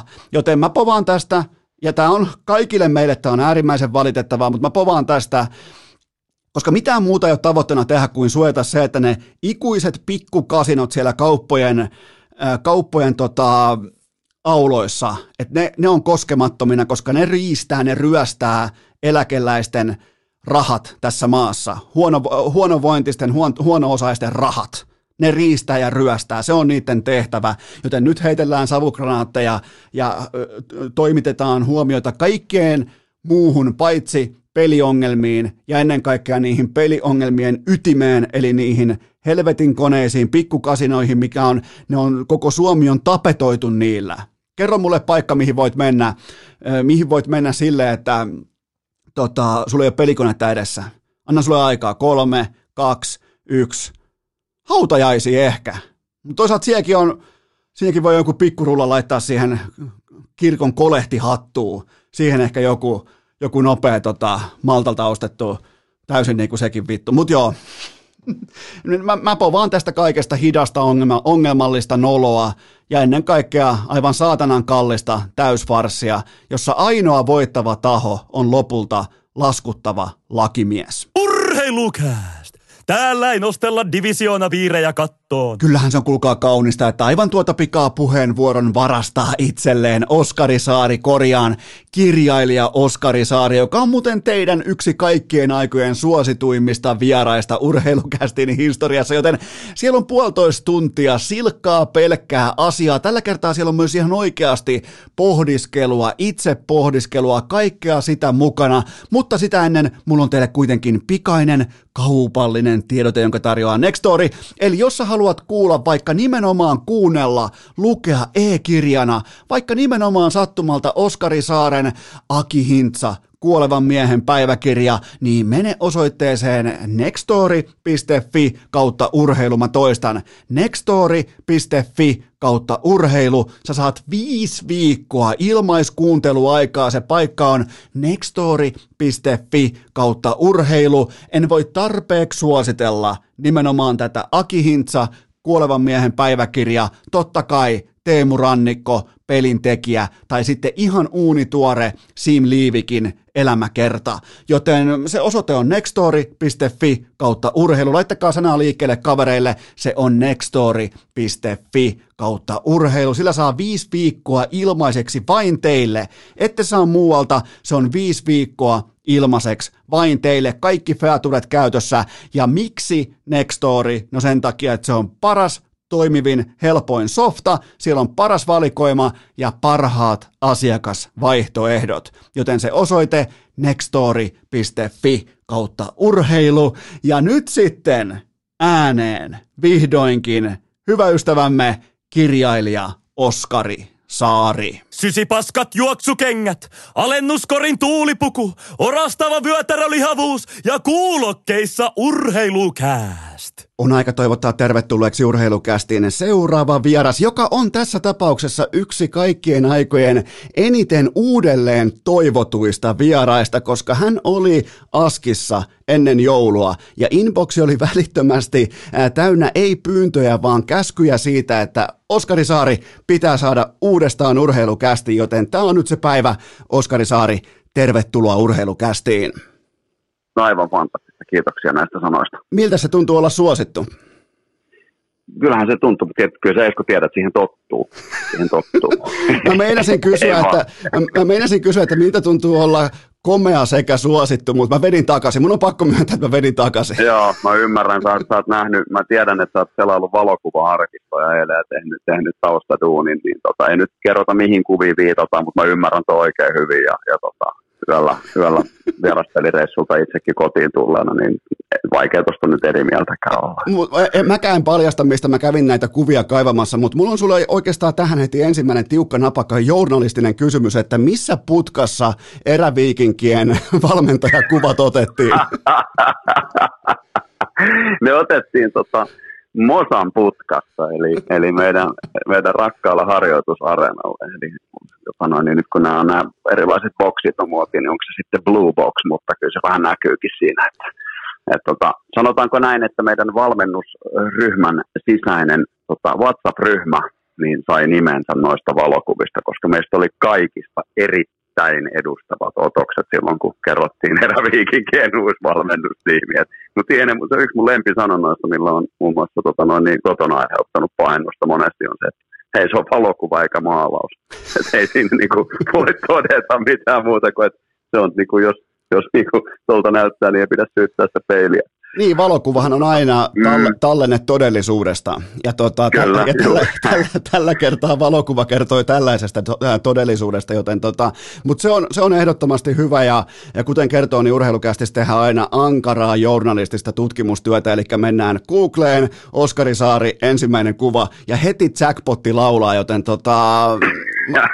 Mä oon tähän valmis. Mä oon ollut viime joulusta asti jo tähän valmis. Ja meillä on tänään aika mielenkiintoinen keskusteluaihe, mutta se, miten nyt oikeastaan sut pitää juontaa tähän kyseiseen jaksoon sisään, on ehdottomasti, että mulla olisi nyt, jos olisi normaali olosuhteet, niin saisit uimahyppyselostaja, saisit sählykoutsi, saisit. Se litania olisi jälleen kerran tuttu, mutta nyt mä koitan pitäytyä kirjailija Oskari Saaressa, koska se jäi kokonaan paitsi jo viime kerralla, niin sopiiko tällainen menettelytapa sulle? Kyllä tämä sopii niin kuin erinomaisen hyvin. Myös sellainen, niin kuin, ei mennä siihen, mutta joo, sopii. Tähän aina meinaa lähteä, nimittäin sun kanssa sellainen riski, että tämä lähtee rönsyille ja laukalle heti jo esittelyvaiheessa. Et viimeksi, jos mä muistan oikein, niin sovittiin, että puhutaan kirjoista niin kuin toinen puolikas ja näin, niin ei päästy edes aloittamaan, kun meillä oli pari tuntia tavaraa. Mutta mä sanon tähän alkuun vielä tämmöisen rönsyn, että tämä kyseinen vierailu, niin kyllä sen huomaa, että Eskolla on kuuntelijoita, koska se on varmasti niin kuin ylivoimaisesti eniten myöskin mulle itselleni poikinut tavalla tai toisella palautetta kaikista mahdollisista podcast-vierailuista. On joskus ihan omaakin isännöinyt hetken, niin lämmin kiitos kaikille. Tämä on ollut niin kuin hauska ja sen takia miellyttävä lähteä tähän uudestaan juontajasta huolimatta. Kyllä, just näin. Ja itse asiassa ja onhan tämä ollut sulle vähän tämä mukaan lähtö, vähän tällainen kroatialainen rannikkokaupunkipäätös. Että kyllä, se jäi elämään. Se, täytyy sanoa, Syrjäkareen katselin viestiä kyllä. Joo, kyllä. Ja Syrjäkareen on melkein niin kuin joka jaksossa jossain muodossa mukana. Että sieltä niin kuin, tavallaan siitä vierailusta Urheilukästä saavutti sellaisen aikuisuuden tilan, millä voidaan lähteä nyt sitten teutaroimaan tänne tahtojen temmellyskentälle. Mutta koitetaan pysyä tässä kirjailija Oskara. Mä annan oikein garantiin, mä annan takuut siitä, että mä teen nyt kaikkeni sen eteen, että mä pysyn kirjailija Oskari Saaressa.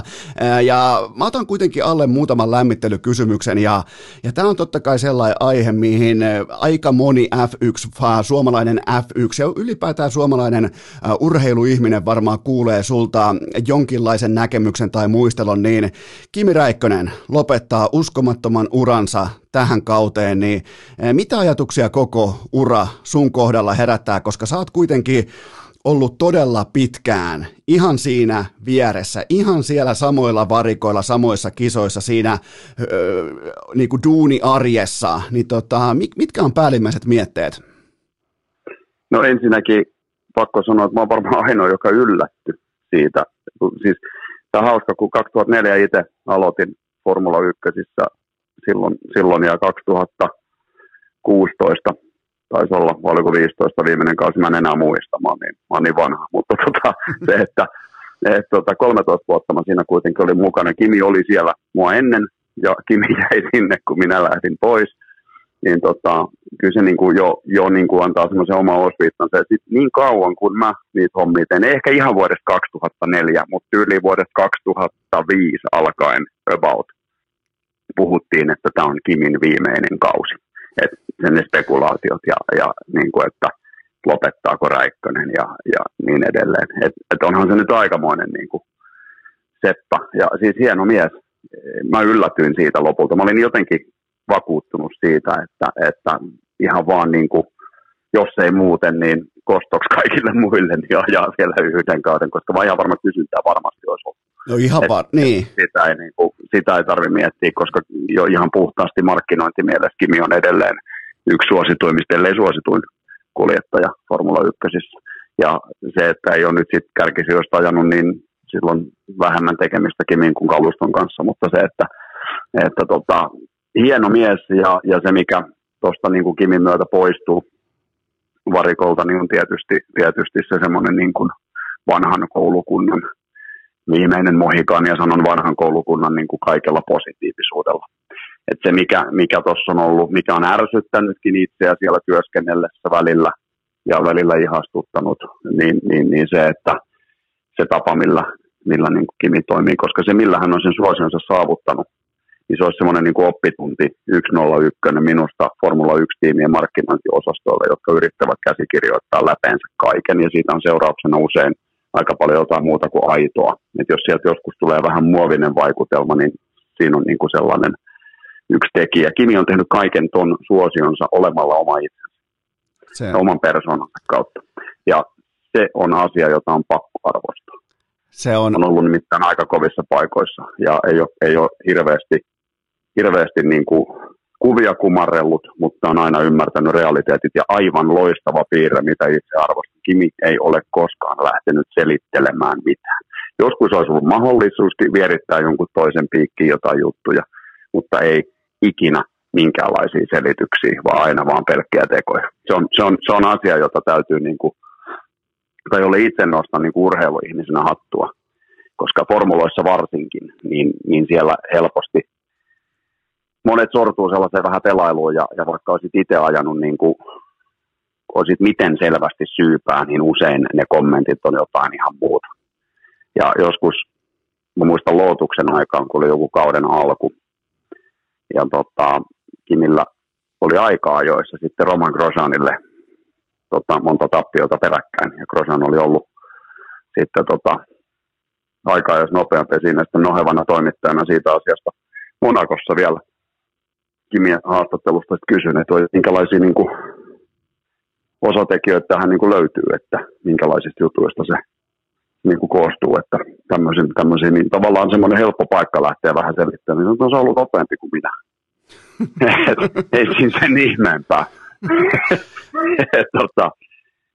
Siis niin kuin teetkö, se tuli hyvin sillä lailla, että mä oon ollut hitaampi.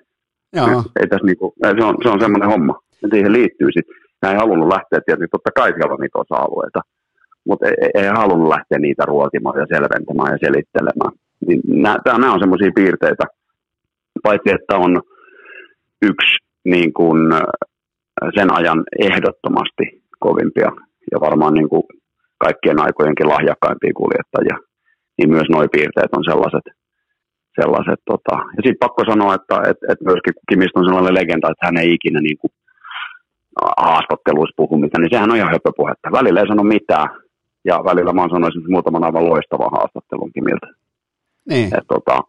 On kertonut hyvinkin avoimesti esimerkiksi, minkä tallien kanssa neuvottelee milläkin hetkellä joskus. Ja esimerkiksi näistä luotuksen maksamattomista palkoista ja niin edelleen. Niin lähinnä muodon vuoksi kysyin silloin kysymyksen, koska en olisi muuten tehnyt omaa työtäni, ja hänhän on tosiaan niin kuin tulla silloin niin kuin ihan avoimesti, niin kuin asiat nähdäkseni silloin olivat, että osaa olla tosi haastava ja hankala, ja sitten taas ihan niin kuin rehti ja reilu niissäkin hommissa, että ymmärtää, että mekin tehdään siellä vaan omaa hommaamme, ja osaa myös laskea, että minkälaisista asioista ne tienestit myös koostuu, että siinä mielessä niin kuin arvostan.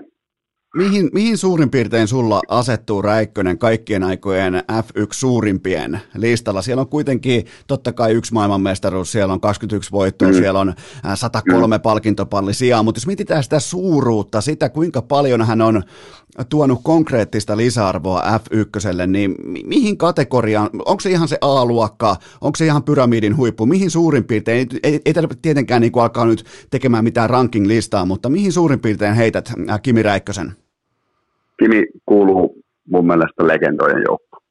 Se, että kuka on paras ja niin edelleen, mä oon sillä lailla vähän nihilisti, että kyllä ne saavutukset ja mestaruudet mulla painaa aika paljon. noissa, kun lähdetään jotain rankingeja tekemään, mutta sitten taas ne rankingit, ne on aina aika lailla niin kuin keinotekoisia. Hyvä ystäväni Jani Alkio niistä puhui viimeksi aika hyvin.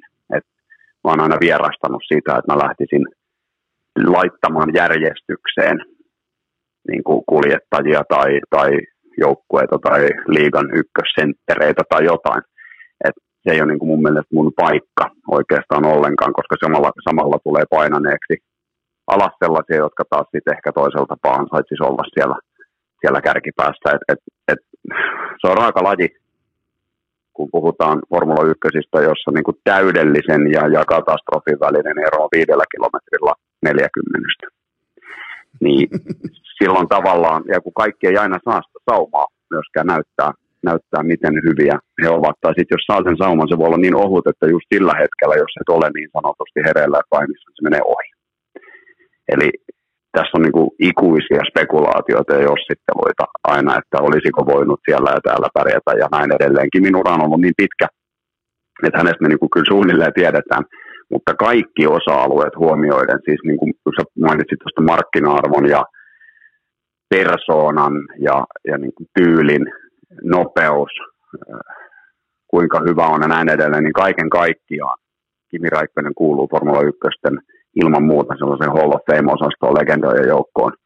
Ja on mun mielestä yksi parhaista kuljettajista kaikkien aikojen listalla myöskin ilman muuta. Tässä on totta kai vähän sinivalkoista ja henkilökohtaista niin kuin painotusta ilman muuta. En kiistä sitä ollenkaan, mutta että, ja yhtä lailla voi niin kuin argumentoida sitten plus minus 15 kuljettajaa suuntaan tai toiseen, mutta kyllä niin kuin ilman muuta uskoisin, että vaikka lähdetään tuolta kansainväliseltä puolelta kyselemään asiantuntijoiden ja muiden, niin kuin vaikka mun kollegoiden näkemystä, niin sitä legendastatusta tuskin kiistää kukaan.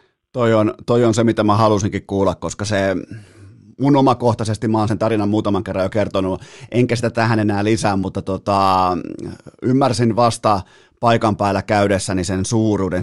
Sitä ennen tiesin toki kenties taidot tai lahjakkuuden tai nopeuden, mutta siellä ehkä sain jonkinnäköisen autenttisen maistiaisen siitä, mitä on suuruus tuossa lajissa, ja se on Räikkösellä. Sillä vaan on se jokin.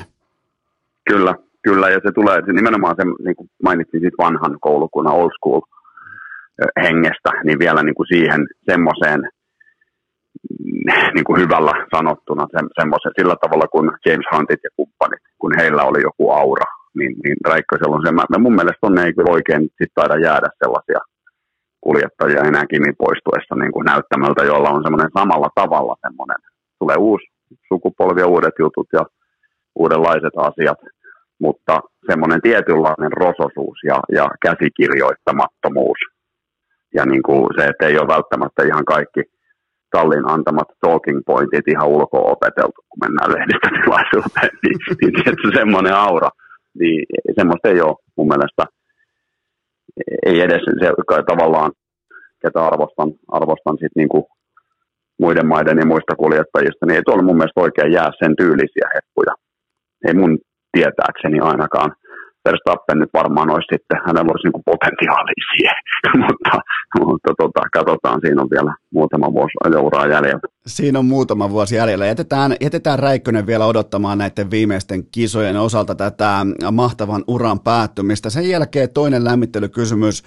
Ootko katsonut Michael Schumacherin dokumentin? Tullut vasta nyt ulos Netflixissä, ja vaikka et olisikaan, niin mitä päällimmäisiä muistoja sulla on Kerpenin rehtorista? No ainakin tuo lempinimi syntyi jossain hetken mielijohteessa, mutta en ole ehtinyt vielä katsoa. Noteerasin, että sellainen on tullut, mutta nyt on ollut sattuneesta syystä pikkasen kiirettä, että tuossa vielä nauhureita viriteltiin oikeille äänitaajuuksille, niin sulle mainitsinkin, että mulla on muun muassa lempisarjani Rahapajan uusin tuotantokausi katsomatta, niin se kertoo myös siitä asteesta, että mä en myöskään tuommoisia tiettyjä helmiä, niin ei halua niin kuin väärät mielentilassa tai niin kuin liian väsyneenä tai muuta katsoa. Mä oon monta hyvää elokuvaa pilannut lentokoneesta nukkumalla niistä 72%. Niin nyt on vähän sellaiset riskit ilmassa, että mä haluan sitten tommoset säästää hetkiin, jolloin oikeasti on siinä mielentilassa pystyn keskittymään, mutta en ole sitä ehtinyt vielä katsoa. Mä sanon väliin vaan, että nyt on erittäin suuri rönsyilyn mahdollisuus, koska mä menisin ottaa jopa väliräntiin siitä, että lentokoneessa ei ikinä pidä katsoa yli 7,5 elokuvaa. Ei ikinä. Ikinä ei pidä katsoa laadukasta elokuvaa lentokoneessa, mutta mä en kuitenkaan rönsyile. Siitä kreditit mulle. Ei, mä huomaan, joo. Siitä hatunnosto mulle ja jatkan nyt sitten Sumista. Ei kun mä otan tämän rönsyilemättömyyden välirönsyn tähän vielä, niin toi on osastoa pro tip, niin kuin paljon matkustavilta, niin toi kyllä kuuluu siihen. Mutta joo, niin Schumista päällimmäisiä mielikuvia kuuluu sinne luonnollisesti sinne samalle niin kuin legendojen seinälle, minne Kimikin ja monia niin kuin hienoja kisoihin liittyviä muistoja Schumista, joka siis silloin kun itse aloitin oli se täysin dominoiva voima Formula 1:ssä, ja se mitä arvostan hänessä on se mitä moni niin kuin vähän pahoitteli silloin, että voi kun tuli takaisin ja vähän niin kuin tahrasi oman maineensa. Minusta se oli hienoa, että hän tavallaan osoitti sen, että hän ei kiinnosta pätkääkään mitä muuta ajattelee. Hän rakastaa kilpa-autoilua, hän haluaa tulla takaisin, sitten hän tulee takaisin, vaikka ei ollut enää siinä tikissä.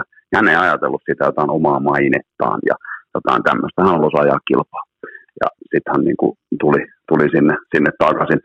Hahmona sinänsä, kun oli silloin jo moninkertainen maailmanmestari ja legenda ja kaikki repi koko ajan hihasta ja muuta, niin sen niin kuin näkee, että hän jäi henkilön aika etäiseksi mulle. Ei oikeastaan koskaan keskusteltu kolmea sanaa enempää muuta kuin mikrofonin yli. Että hän oli aina ensimmäisiä, jotka näitä sähköskuutteja varikolla esimerkiksi käytti, ja syyhän siihen oli ihan selvä, paitsi että pääsee nopeammin paikasta toiseen, niin pääsee nopeammin paikasta toiseen sen takia, että ei ole koko ajan joku repimään. Joo. Eli se oli aika ahdistavan näköistä se, missä menee. Se on aina kulloinenkin se ykkösnimi, niin missä menee, se onkin minulla ollut sama tilanne, ja Lewis Hamiltonilla ja Sebastian Vettelillä ja muuta, mutta Suomen ympärillä se oli jotenkin ehkä vielä hullumman olosta. Aina silloin niin dominoiva. Niin siinä niin kuin näkee, että Sumi varmaan menee tuolla, kun siinä on 96 ihmistä siinä ympärillä semmoisena kestomassa. No vähän niin kuin pikkunappuloiden purismatti, että missä pallo menee, niin kaikki pelaajat on siellä vähän samannäköistä. Sillä tavalla ei niin kuin, ja itsellä on ollut aina se periaate Kiminkin osalta, että mä en halua tuppautua, että mä teen mun duunini ja sitten niin kuin muut asiat on silloin, kun ne luontevasti on. En myöskään tehnyt itseäni tykö yhden nimmarin Indianapolisissa aikanaan sukulaiselle.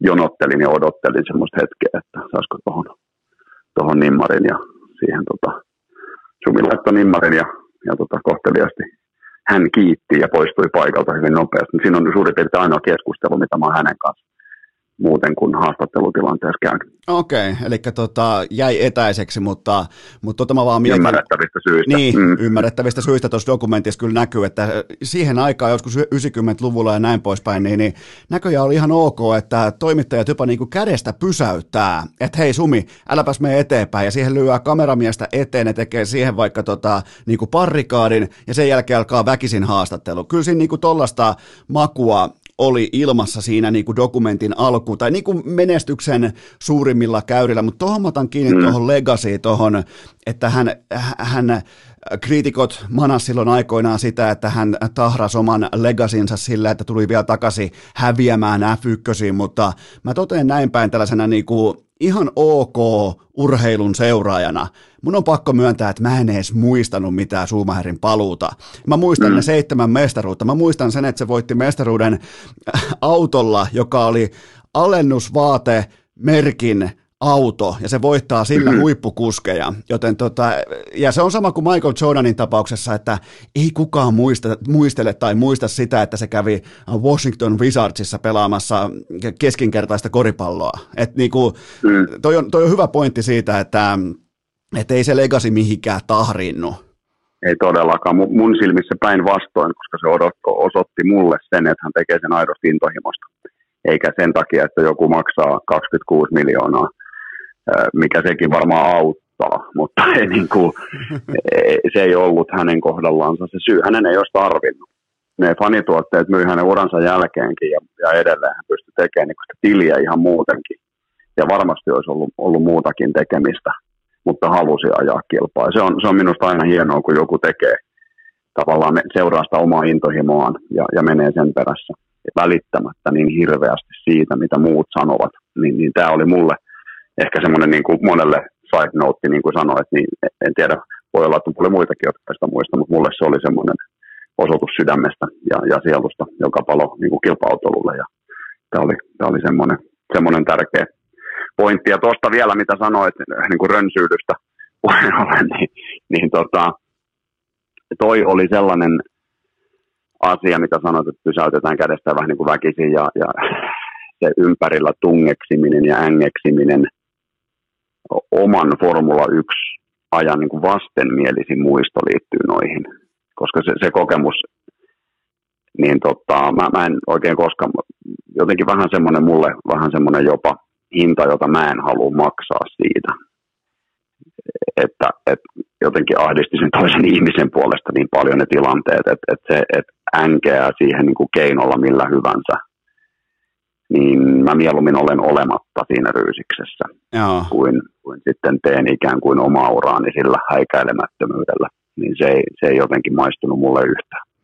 Jätetään kuitenkin Sumi myös vielä tähän, niin kuin jätetään hänen, suosittelen voimakkaasti tätä dokumenttia sekä sulle että kaikille kuuntelijoille. Mun mielestä siinä niin kuin päällimmäinen, ehkä jos nopeasti vaan annan tällaisen pikkuspoilaamattoman arvion siitä, niin intensiteetti, jotenkin sellainen perfektionismi, intensiteetti, kaikki kivet käännetään, valmistautuminen tip-top, niin mä tykkään siitä lähestymisestä urheilussa, että kun sä astut sitten vaikka jäälle tai parketille tai juoksuradalle tai mihin tahansa, niin sä oot valmiimpi kuin sun vastustaja, niin sulla on silloin parempi todennäköisyys voittaa se kyseinen mittelö. Ja tämä antaa tämä dokumentti aika hyvän kuvan siitä, minkälainen pakkomielteinen suhtautuminen kilvanajoon tällä herrasmiehellä oli. Joo, ja siis toihan on asia, johon Mika Häkkinen muun muassa Aki Hintsan kanssa lähti kiinnittämään huomiota silloin aikanaan, kun hän kilpaili Sumia vastaan. Noi ei yllätä millään tavalla, niin kuin itse silloin kuitenkin keskivertoa vähän lähempää seuranneena. Niin Häkkisillähän oli vähän sellainen olo, että jotain tästä puuttuu. Että hän on nyt periaatteessa omasta mielestään vähintään yhtä nopea kuin tuo kaveri, mutta jotain puuttuu. Sitten ruvettiin miettimään niitä niin kuin muussa elämässä olevia asioita, että pystyy sen oman energian keskittämään täysin siihen kisaan silloin, kun se on. Ja tavallaan puhutaan siitä 1/10 per kierros. Eli nämä on niitä asioita, jotka sitten totta kai ne kilpailijat joutuivat huomioimaan myös, koska Sumi pisti siinäkin kaikki limitille koko ajan. Se on just näin, ja se oli, mä muistan tuon kohdan itse asiassa, sitä käydään läpi molemmissa näissä Hintsa-kirjoissa, ainakin ensimmäisessä, mutta saattoi olla myös toisessa, niin muistan tuon kohdan, missä nimenomaan Mika Häkkisen muuta elämää tarkasteltiin niin kuin tiukan suurennuslasin kanssa, että mistä voisi löytää etua, ja se liittyy nimenomaan tähän kilpailuun Sumia vastaan.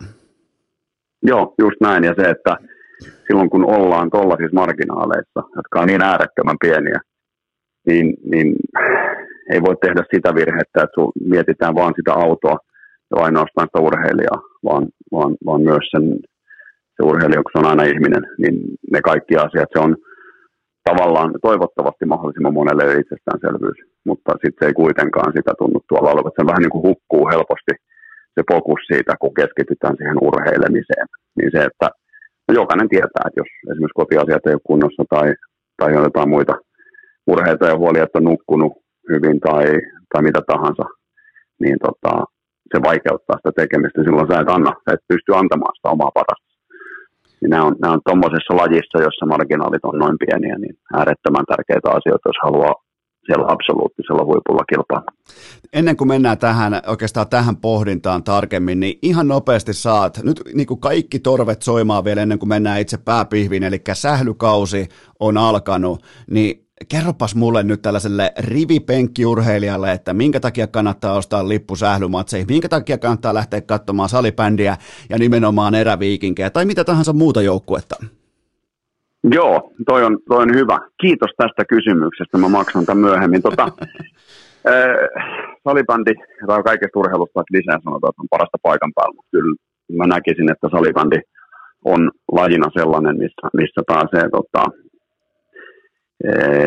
intensiivisestä fiiliksestä ja siitä semmoisesta niin kuin jollain tapaa semmoisesta pallopelin niin kuin aidosta ytimestä nauttimaan ja aika lähietäisyydeltä.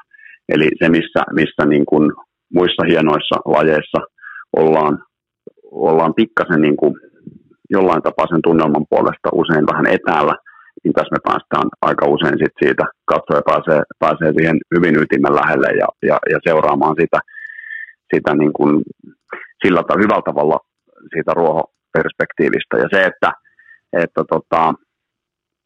että minusta mä oon aina sanonut, että mun mielestä meidän pitää ottaa kaikki lajina irti siitä, että me pystytään ehkä tarjoamaan niin kuin sellainen accessi katsojille, jota ei välttämättä ihan kaikissa muissa lajeissa enää ole. Ja nimenomaan se, että ollaan niin kuin rehdisti se, mitä ollaan, että mehän ei olla ammattilaissarja ja näin edelleen, mutta siinä on tosi paljon hyviä puolia. Eli semmoinen niin kuin tietynlainen urheilun ja urheilullisuuden ydin, tämä menee vähän filosofiseksi, niin löytyy tuolta meidän lajin puolelta, mutta myöskin se vauhti, jos et ole, mä haastan jokaiset, jos et ole salibändiottelussa, sanotaan, että olet käynyt vaikka joskus 2000-luvun alussa viimeksi, niin haastan tällä kaudella tulemaan katsomaan ehdottomasti ennen kaikkea Eräviikinkien peliä, mutta B-vaihtoehto on, että mikä tahansa muukin liigapaikkakunta käy. Ja menet siihen kentän viereen mahdollisimman lähelle kenttätasoa istumaan. Ja sen jälkeen, jos kerrot minulle, että et viihtynyt ja pelissä ei ollut vauhtia, ei ollut intensiteettiä, ei ollut fyysistä kamppailupelaamista, ei ollut hienoja maaleja, niin sitten mä nostan käden pystyyn, sitten on sattunut tosi huono peli. Noi on sellaisia asioita, mitä löytyy kyllä meidän lajista. Ja se on mennyt niin valtavaa vauhtia eteenpäin, tuo laji niin kuin fyysisesti ja tilanne nopeudeltaan ja taidoltaan ja kaikelta siltä, että jos mä oon niin urheilusta ja pallopeleistä pitää, niin kannattaa tulla katsomaan. Mä välttelen jälleen kerran rönsyyden, mutta mä tiedän yhden henkilön, joka voisi tulla katsomaan siihen vähän syrjäkarein, ihmettelemään tällaista niin kuin pystysuunnan salibändiä ilman viivelähtöjä. Niin mä tiedän yhden henkilön, mutta mä en rönsyile. Ei rönsyillä, mutta mä voin paljastaa, että olemme kyseisen henkilön kanssa myös salibändistä puhuneet jonkin verran ja niin kuin salibändin niin kuin jopa tämmöisestä lajin luonteesta ja taktisista ja pelitavallisista asioista. Että tämä kyseinen henkilö niin varmasti ammattinsa puolesta syrjäkareen katselee, mutta tekisi ammattivirheen, jos ei suhtautuisi myöskin vakavuudella ja uteliaisuudella tähän meidän rakkaaseen lajiin. Se on kyllä just näin, ja menkää kaikki katsomaan salibändiä. Kausi on käynnissä, paljon tuttuja urheilukästistä tuttuja pelaajia, nyt myös The Coach Oskari Saari, mutta nyt mennään kirjailija Oskari Saari. Mieti, vaan puoli tuntia meni pohjustamiseen, vain puoli tuntia poltettiin ääninauhaa, jotta päässään vihdoin siihen segmenttiin, joka me missattiin kokonaan silloin viime jouluna, mutta nyt taas toisaalta, kun on tullut uusi teos ulos, niin meillä on jopa vähän niin kuin, tehtiinkö taktisesti jopa oikea päätös, että silloin vahingossa jäi tämä osio käsittelemättä, koska nyt meillä on kokonaan ihan uutta materiaalia meidän käsissämme, joten mennään itse pääaiheeseen. Aki Hintsa. Mulla on pakko kysyä, siis mun on pakko kysyä vaan tässä, mä huolestuttaa, ennen kaikkea tehtiin mun mielestä ehdottomasti oikea ratkaisu, mutta mun huolestuttaa se, että oliko 60 vai 90 minuutin C-kasetti, jonka latasin. Mulla oli aikoinaan sitten, kun oltiin rahoissa, että oli yli 3 markkaa rahaa, niin oli 90 minuutin sellaisia läpinäkyviä kasetteja. Ne oli hienoja. Ne oli kovia. Mä olen huolissaan, että jos laitat 60 minuutin nauhan nyt pyöriin, niin täytyy tiivistää. Mutta.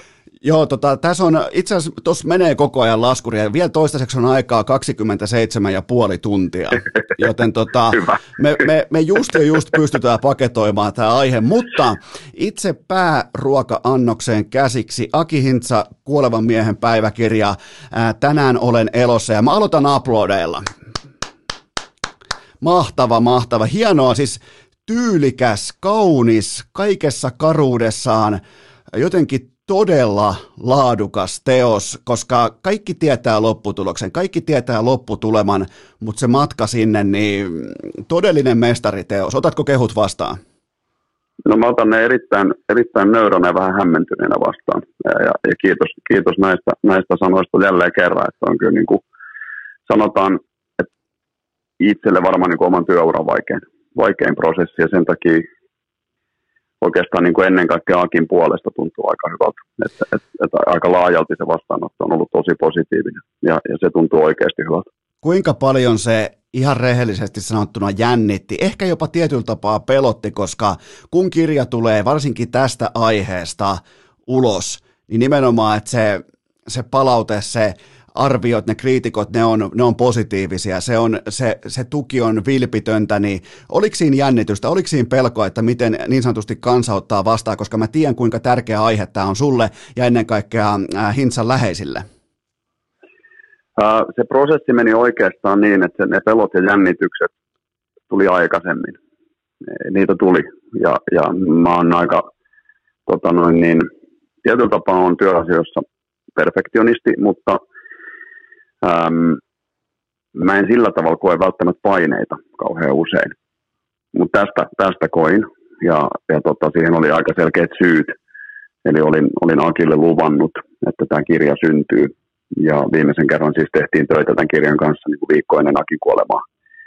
Ja sitten kun kirjan kohde kuolee ja on kasa muistiinpanoja ja lupaus siitä, että tästä syntyy kirja.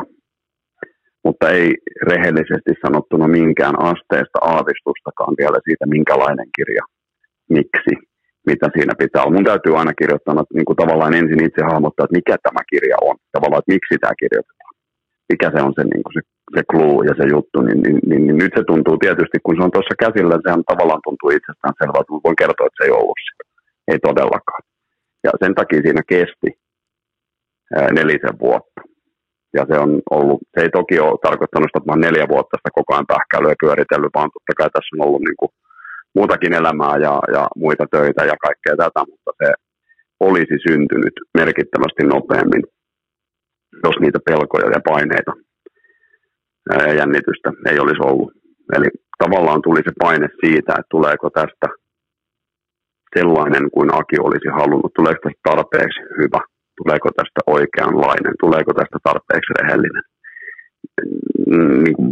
Muutamiakin öitä tuli näiden kysymysten kanssa valvottua ja sen oman rajallisuuden kanssa, että kun mä oon aika varma, että jokainen kirjoittaja tunnistaa sen tunteen, että kun mä en osaa kirjoittaa, että mä en saa tätä sanottua, mitä mä yritän sanoa, niin näiden kanssa oli kyllä. Sanotaan, että kun kirjoittamisen itsellä on vähän sellainen viha-rakkaussuhde, niin tämä kyllä prosessi painottuu enemmän sinne epämukavan puolelle. Mutta niin kun se tunne sitten on kyllä kahta palkitsevampi tässä vaiheessa. Mulla ei oikeastaan siinä kohtaa enää, kun se kirja tuli ulos, mä olin käsitellyt nämä asiat jo, koska toi oli myös, voidaan siihen mennä myös tarkemmin, jos haluat, mutta oli niin kuin oppimisprosessi itselle kirjoittajana niin, että en paketoisi, en edes yritä tavallaan vähän semmoisella ajatuksella, että ei tauluissakaan ole tekstityksiä, että miten sitä kuuluu katsoa, mitä siinä kuuluu nähdä, niin tavallaan uskalsin päästää enemmän kuin aikaisemmissa kirjoittamissa jutuissa, niin vähän irti siitä ja pyrkii vaan siihen niin kuin absoluuttisesti siihen niin kuin mahdollisimman rehelliseen lopputulokseen ja jättää sen lukijalle se loppu.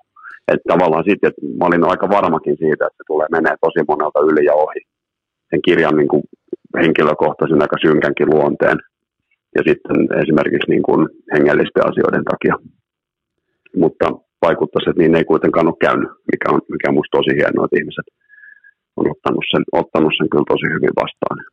Mutta oli pelko ja jännitystä, mutta ei oikeastaan siinä vaiheessa enää kuin kirjoittaa. Potkaiseeksi toi tunne, että hei, mä en osaa kirjoittaa. Mä pystyn tuohon samaistumaan. Mulla on kans joskus aikoina ollut kynä kädessä, joskaan ei kirjan pituudessa, vaan lyhyemmässä mitassa. Ja silloinkin tulee joskus riittämättömyyden tunne sen itse ilmaisun tiimoilta, mutta potkaiseeksi toi eri tavalla, koska sä kuitenkin sun on pakko ja sun on syytä ja sun on, totta kai sulla on vilpitön kunnioitus niitä Akin muistiinpanoja kohtaan, että nimenomaan, että sä saat sen Akin ilmeikkyyden, saat sen tietyn niinku kuivan huumorin sieltä, saat sen kaiken niinku tietyn itsetylyydenkin mukaan, niin tuleeko siitä nimenomaan erillisesti vielä lisäpotkua tuohon tunteeseen, koska sä et ihan pelkästään sä et tee omaa tekstiä, vaan siellä on se todella vahva se muistiinpanon rakenne, niin miten sä lähestyt tuota prosessia?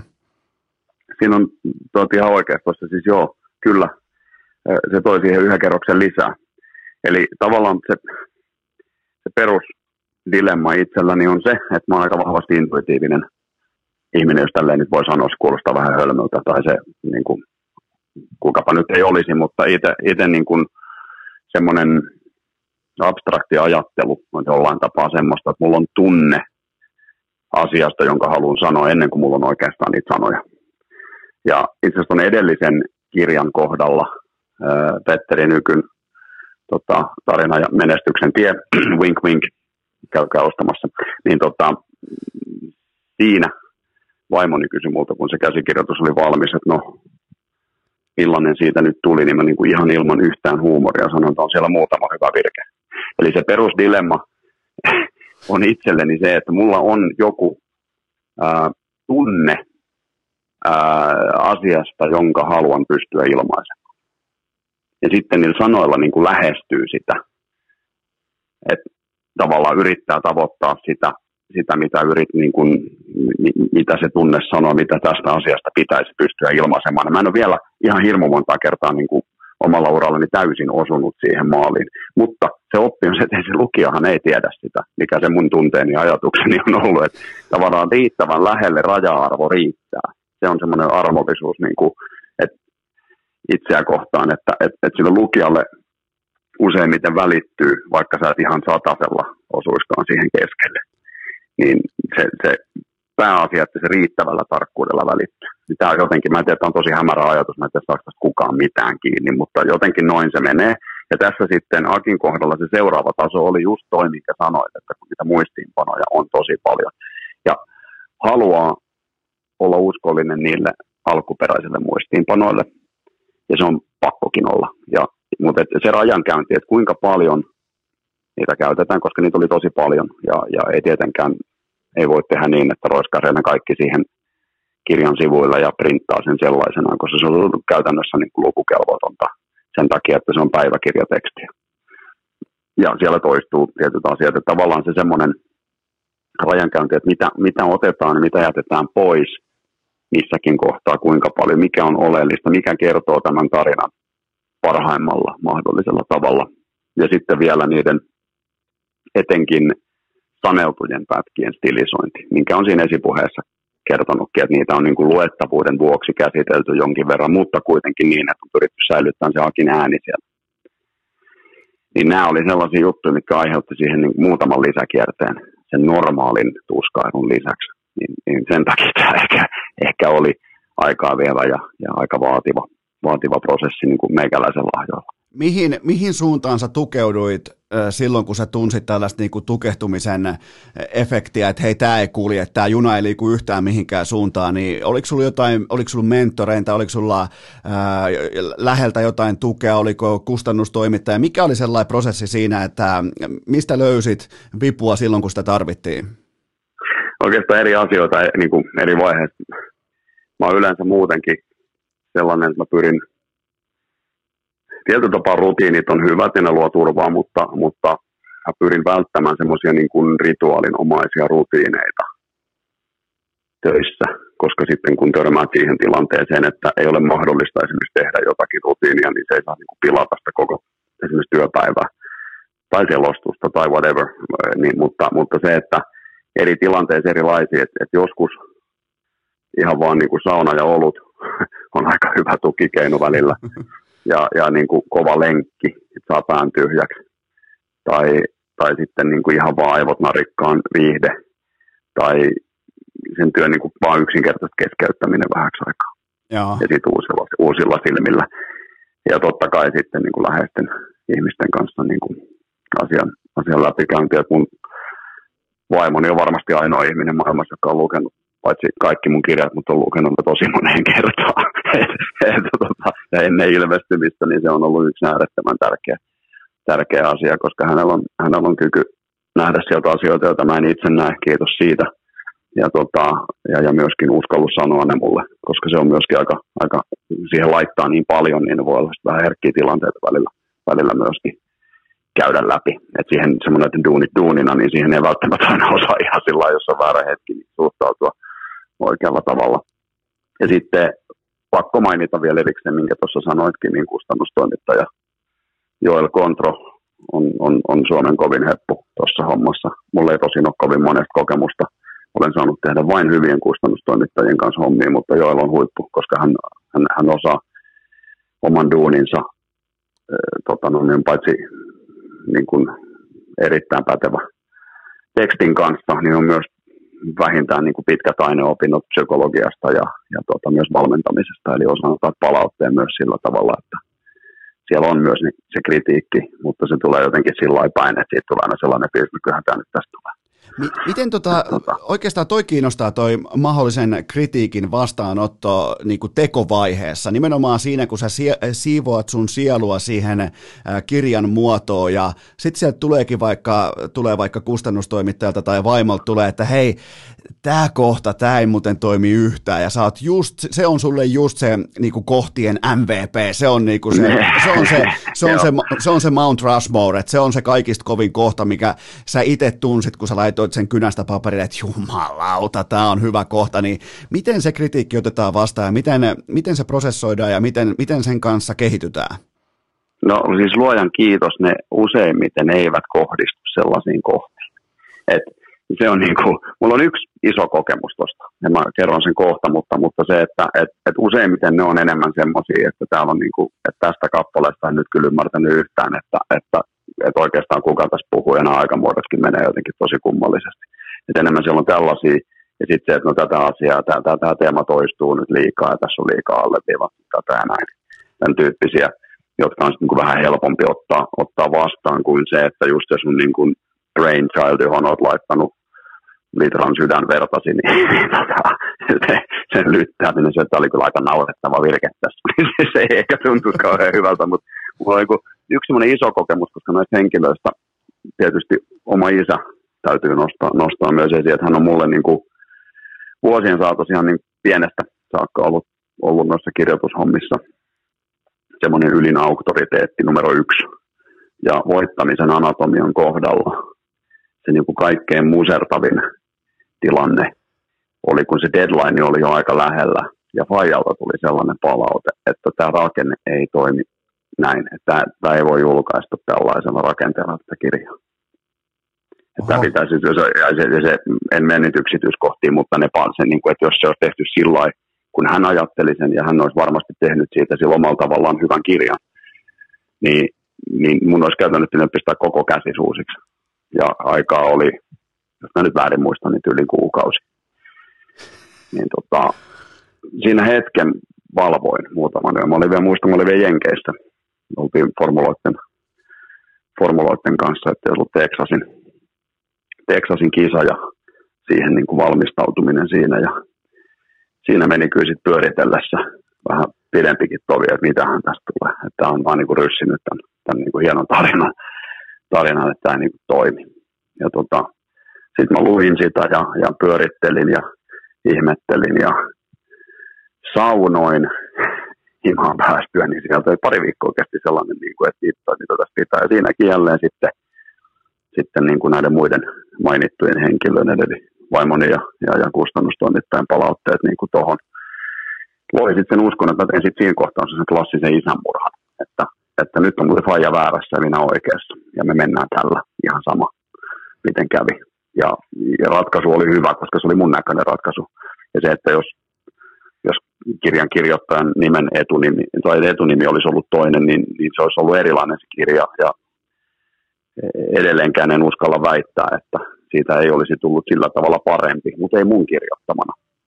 Et tavallaan sen ymmärtäminen, että tämä on nyt mun, ja mä uskon tähän näin, että tämä toimii kyllä. Niin se oli ehkä semmoinen, mikä on mun niin kuin vielä aika vaatimattomalla kirjoittajan uralla semmoinen, että se tuntui kyllä vaikealta. Siinä oli perusteet. Ja se ehkä tuntui kaikista pahimmalta. Mä ymmärsin, mutta tuossa on ihan pointti. Toi on mielenkiintoista siitä, että parhaat taiteilijat niin, ja ne, jotka tuottaa sisältöä, aina kun on tyhjä kanvas edessä ja siihen lähdetään sitten luomaan tätä ihan sama mitä taidetta, niin kyllähän parhaat sitten osaa sanoa oikeaan kohtaan, ei, en adjustoi, en tee, mutta sitten taas sieltä löytyy ne tiettyjä juttuja, miten voi kritiikin mukaan, voi vähän... Voi pieniä sellaisia puolivälin kompromisseja tehdä ja ottaa sieltä parhaat eväät mukaan ja silti pitää kiinni siitä omasta tyylistä, omasta isosta kuvasta ja sen kanssa mennään joko sitten vuoren huipulle tai montuun, mutta niin se on ainakin mun lähestyminen tällaiseen kaikkeen, että kyllä se, että aina jotain löytää mukaansa. Joo, mutta just se sama, mitä mä tarkoitan sillä, että mun täytyy aina kirjoittaa ja eka hahmottaa se, että mikä kirjataan, miksi tämä tehdään. Sitten kun se on kristallinkirkas itselle, että okei, tämä on tämän kirjan juttu ja siihen liittyy nämä ja nämä asiat. Niistä ei tehdä kompromissia vähäkään. Mutta sitten kaikki muut asiat on semmoisia niin kuin neuvoteltavissa olevia juttuja. Okei, niin että siinä on vähän tuollainen... Eli tietysti semmoinen niin kuin ydinajatus siitä kirjasta, että ei, kun tämä kuuluu tehdä, tämän rakenteen kuuluu olla tällainen, koska tämä kirja on tämä ja tämä. Niin se tavallaan semmoinen selkeytys, mikä puuttui tuosta tosi pitkään tässä viimeisimmässä, niin sen takia se oli vaikea. Mulla ei ollut niin kuin sitä itsellä niin kuin oikeasti rehellisesti perustelua siitä, että miksi tämä kirja pitää kirjoittaa ja mikä tästä tulee. Tai oli perustelu siinä mielessä, että mä olin sen luvannut ja niin kuin vaistosin, että varmaan siellä on ne kamat, mutta mä en vaan vielä tiedä, että mihin järjestykseen nämä kirjaimet pitäisi laittaa. Mutta se, että sen jälkeen, kun se on selkeä omassa päässä, vaikka sitä ei ehkä pystyisi artikuloimaan niin hirmu selkeästi aina, niin sen tietää, mistä asioista ei neuvotella. Niin, toi on se nimenomaan se, tuossa tulee aika pitkälti mun mielestä samaa diskurssia kuin ihan kirjan päähenkilön Aki Hintsan hyvinvointimallin ytimestä, eli on tiettyjä kysymyksiä, mitkä on sen kaiken pohja, ja niiden kanssa pitää pystyä olemaan oma itsensä, jotta voi reagoida, adjustoida sitten kaikkeen ulkopuoliseen, niin kyllä tuossa niinku, tietyn tapaahan nämä sun lähestyminen ja sitten päähenkilön uran tietyllä tapaa legacy, nehän ehkä huomaamattakin ne kättelee toisiaan.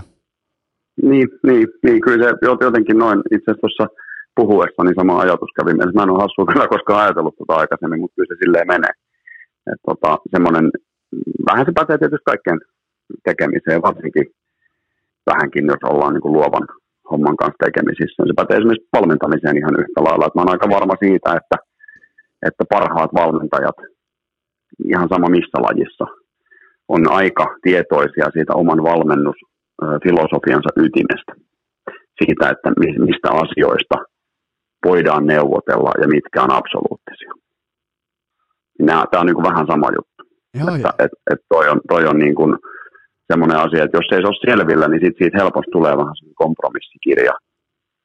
Ainakin itsellä tulisi, että en mä niin kuin muiden tekemisistä tietenkään osaa sanoa kuin näiden omien tekeleitteni, mutta se on ollut alusta saakka ja se on niin kuin lähtenyt jotenkin se hahmottaminen siitä, että sen kirjan kirjoittamisen motiivi pitää olla siinä tarinassa. Se ei koskaan saa olla mikään muu. Eli se semmoinen aluksi vaikka se intuitio siitä, että jostain syystä mulla tuli sellainen tunne, tietämättä yhtään miksi, voittamisen anatominkin kohdalla, että mä haluan kirjoittaa Akista kirjaa. En mä oikeasti tiennyt yhtään, että miksi. Mutta se intuitio, ja sitten siitä pikkuhiljaa se alkoi hahmottua, että joo. Ja se tarinan kertomisen polte on se ainoa syy sille kirjan syntymiselle. Silloin ollaan oikealla jäljellä. Et jos joku ajattelee Suomessa esimerkiksi tekemässä kirjan sen takia, että haluaa heitä rahaa, niin kannattaa miettiä joku toinen juttu. Et otappa joku toinen. Koska se ei lähtökohtaisesti meidän Suomen markkinoilla niin on välttämättä se kaikkein tuottoisin bisnes. Varsinkin kun se menee niin, että teet ensi vuoden duunia ja sitten katsotaan, saatko siitä jotain rahaa. Niin sen motiivin täytyy olla jossain muualla. Vähän kuin sama, että melkein mieluummin kannattaa niin kuin sanoisin, että lähteä salibändin ammattilaiseksi, kun tienaamaan kirjojen kirjoittamisella. Mä tohon otan kiinni sen verran, ja mä en halua kritisoida nyt tietenkään, koska nyt on tämä segmentti on nyt pyhitetty sun teoksen analysoinnille, enkä halua siinä samassa nyt kritisoida mitään muita tahoja, mutta mun mielestä tällä hetkellä, tämä on mun mielipide, mun mielestä tällä hetkellä Suomessa kirjan kirjoittamisen kynnys on tällä haavaa se, että okei, tehdään, koska kaikki muutkin tekee. Siis elämänkertoja tulee ihan joka tuutista koko ajan. Niin miten sä seuraat tätä kehitystä, kun tuntuu, että niinku julkaistaan ylimittaisia lehtiartikkeleita kirjan kansissa. Mulla on siis tällainen tuntuma tällä hetkellä markkinasta, mikä on sun tuollaisena niin kuin ammattilaisena, mikä on, eikä ole tarkoitus ketään heittää pusinalle tai sinällään niin kuin arvostella nyt mistään norsuluun tornista, mutta mikä on sun tuntuma tähän alaan? Oikeastaan mä sanoisin näin, että mä en seuraa sitä ollenkaan. Mä en ole siitä hirveän kiinnostunut, koska niin kuin sen roolin ulkopuolella, mitä joskus kustantajan kanssa on puhuttu, ja jos multa kysytään mun mielipidettä, niin mä annan sen heille. Muutamia periaatteita on se, että mä en koskaan lähde kritisoimaan kenenkään toisen kirjoittajan kirjaa julkisesti, vaikka olisinkin jotain mieltä, koska tiedän, mitä se vaatii. Ja jos sen kirjan niin kuin lähtökohta on ollut se tavalla tai toisella, minkä tosi itse mainitsin äsken, että sen tarinan kertomisen takia, niin silloin hyvä, että se kyseinen kirja on tehty. Vaikka se ei sulle tai mulle esimerkiksi maistuisikaan. Tuon mä tunnistan tuon ylimittainen lehtijuttu syndrooman. Itselläni on joitakin kirjoja elämäkerta puolelta nimenomaan, jotka ei minusta nyt ole ollut ihan hirvittävän hyviä kirjoja. Siellä on ollut esimerkiksi hyviä tarinoita, mutta ei välttämättä kirjoina ihan hirmu hyviä. Mutta se on mun mielipide ja sille ei ole oikeastaan relevanssia. Eli jos sille kirjalle löytyy yleisö, jos on syntynyt ikään kuin oikeasta syistä, niin hyvä, että kirjoitetaan. Minusta liian vähän kirjoja on sellainen lause, joka ei ole tosi niin kuin lähtökohtaisesti. Eli mitä enemmän on kirjoja. Toki toivoisin, että ne olisi mahdollisimman laadukkaita, hyvin tehtyjä, mutta pääasia, että on ja sitä arvostetaan. Ja toihan tavallaan kertoo siitä, että niitä elämäkertoja tulee, että niitä halutaan lukea ja kuunnella. Niin se on upea asia. Se on niin kuin lähtökohtaisesti mun papereissa hyvä asia. Mutta en mä sitä sillä lailla seuraa.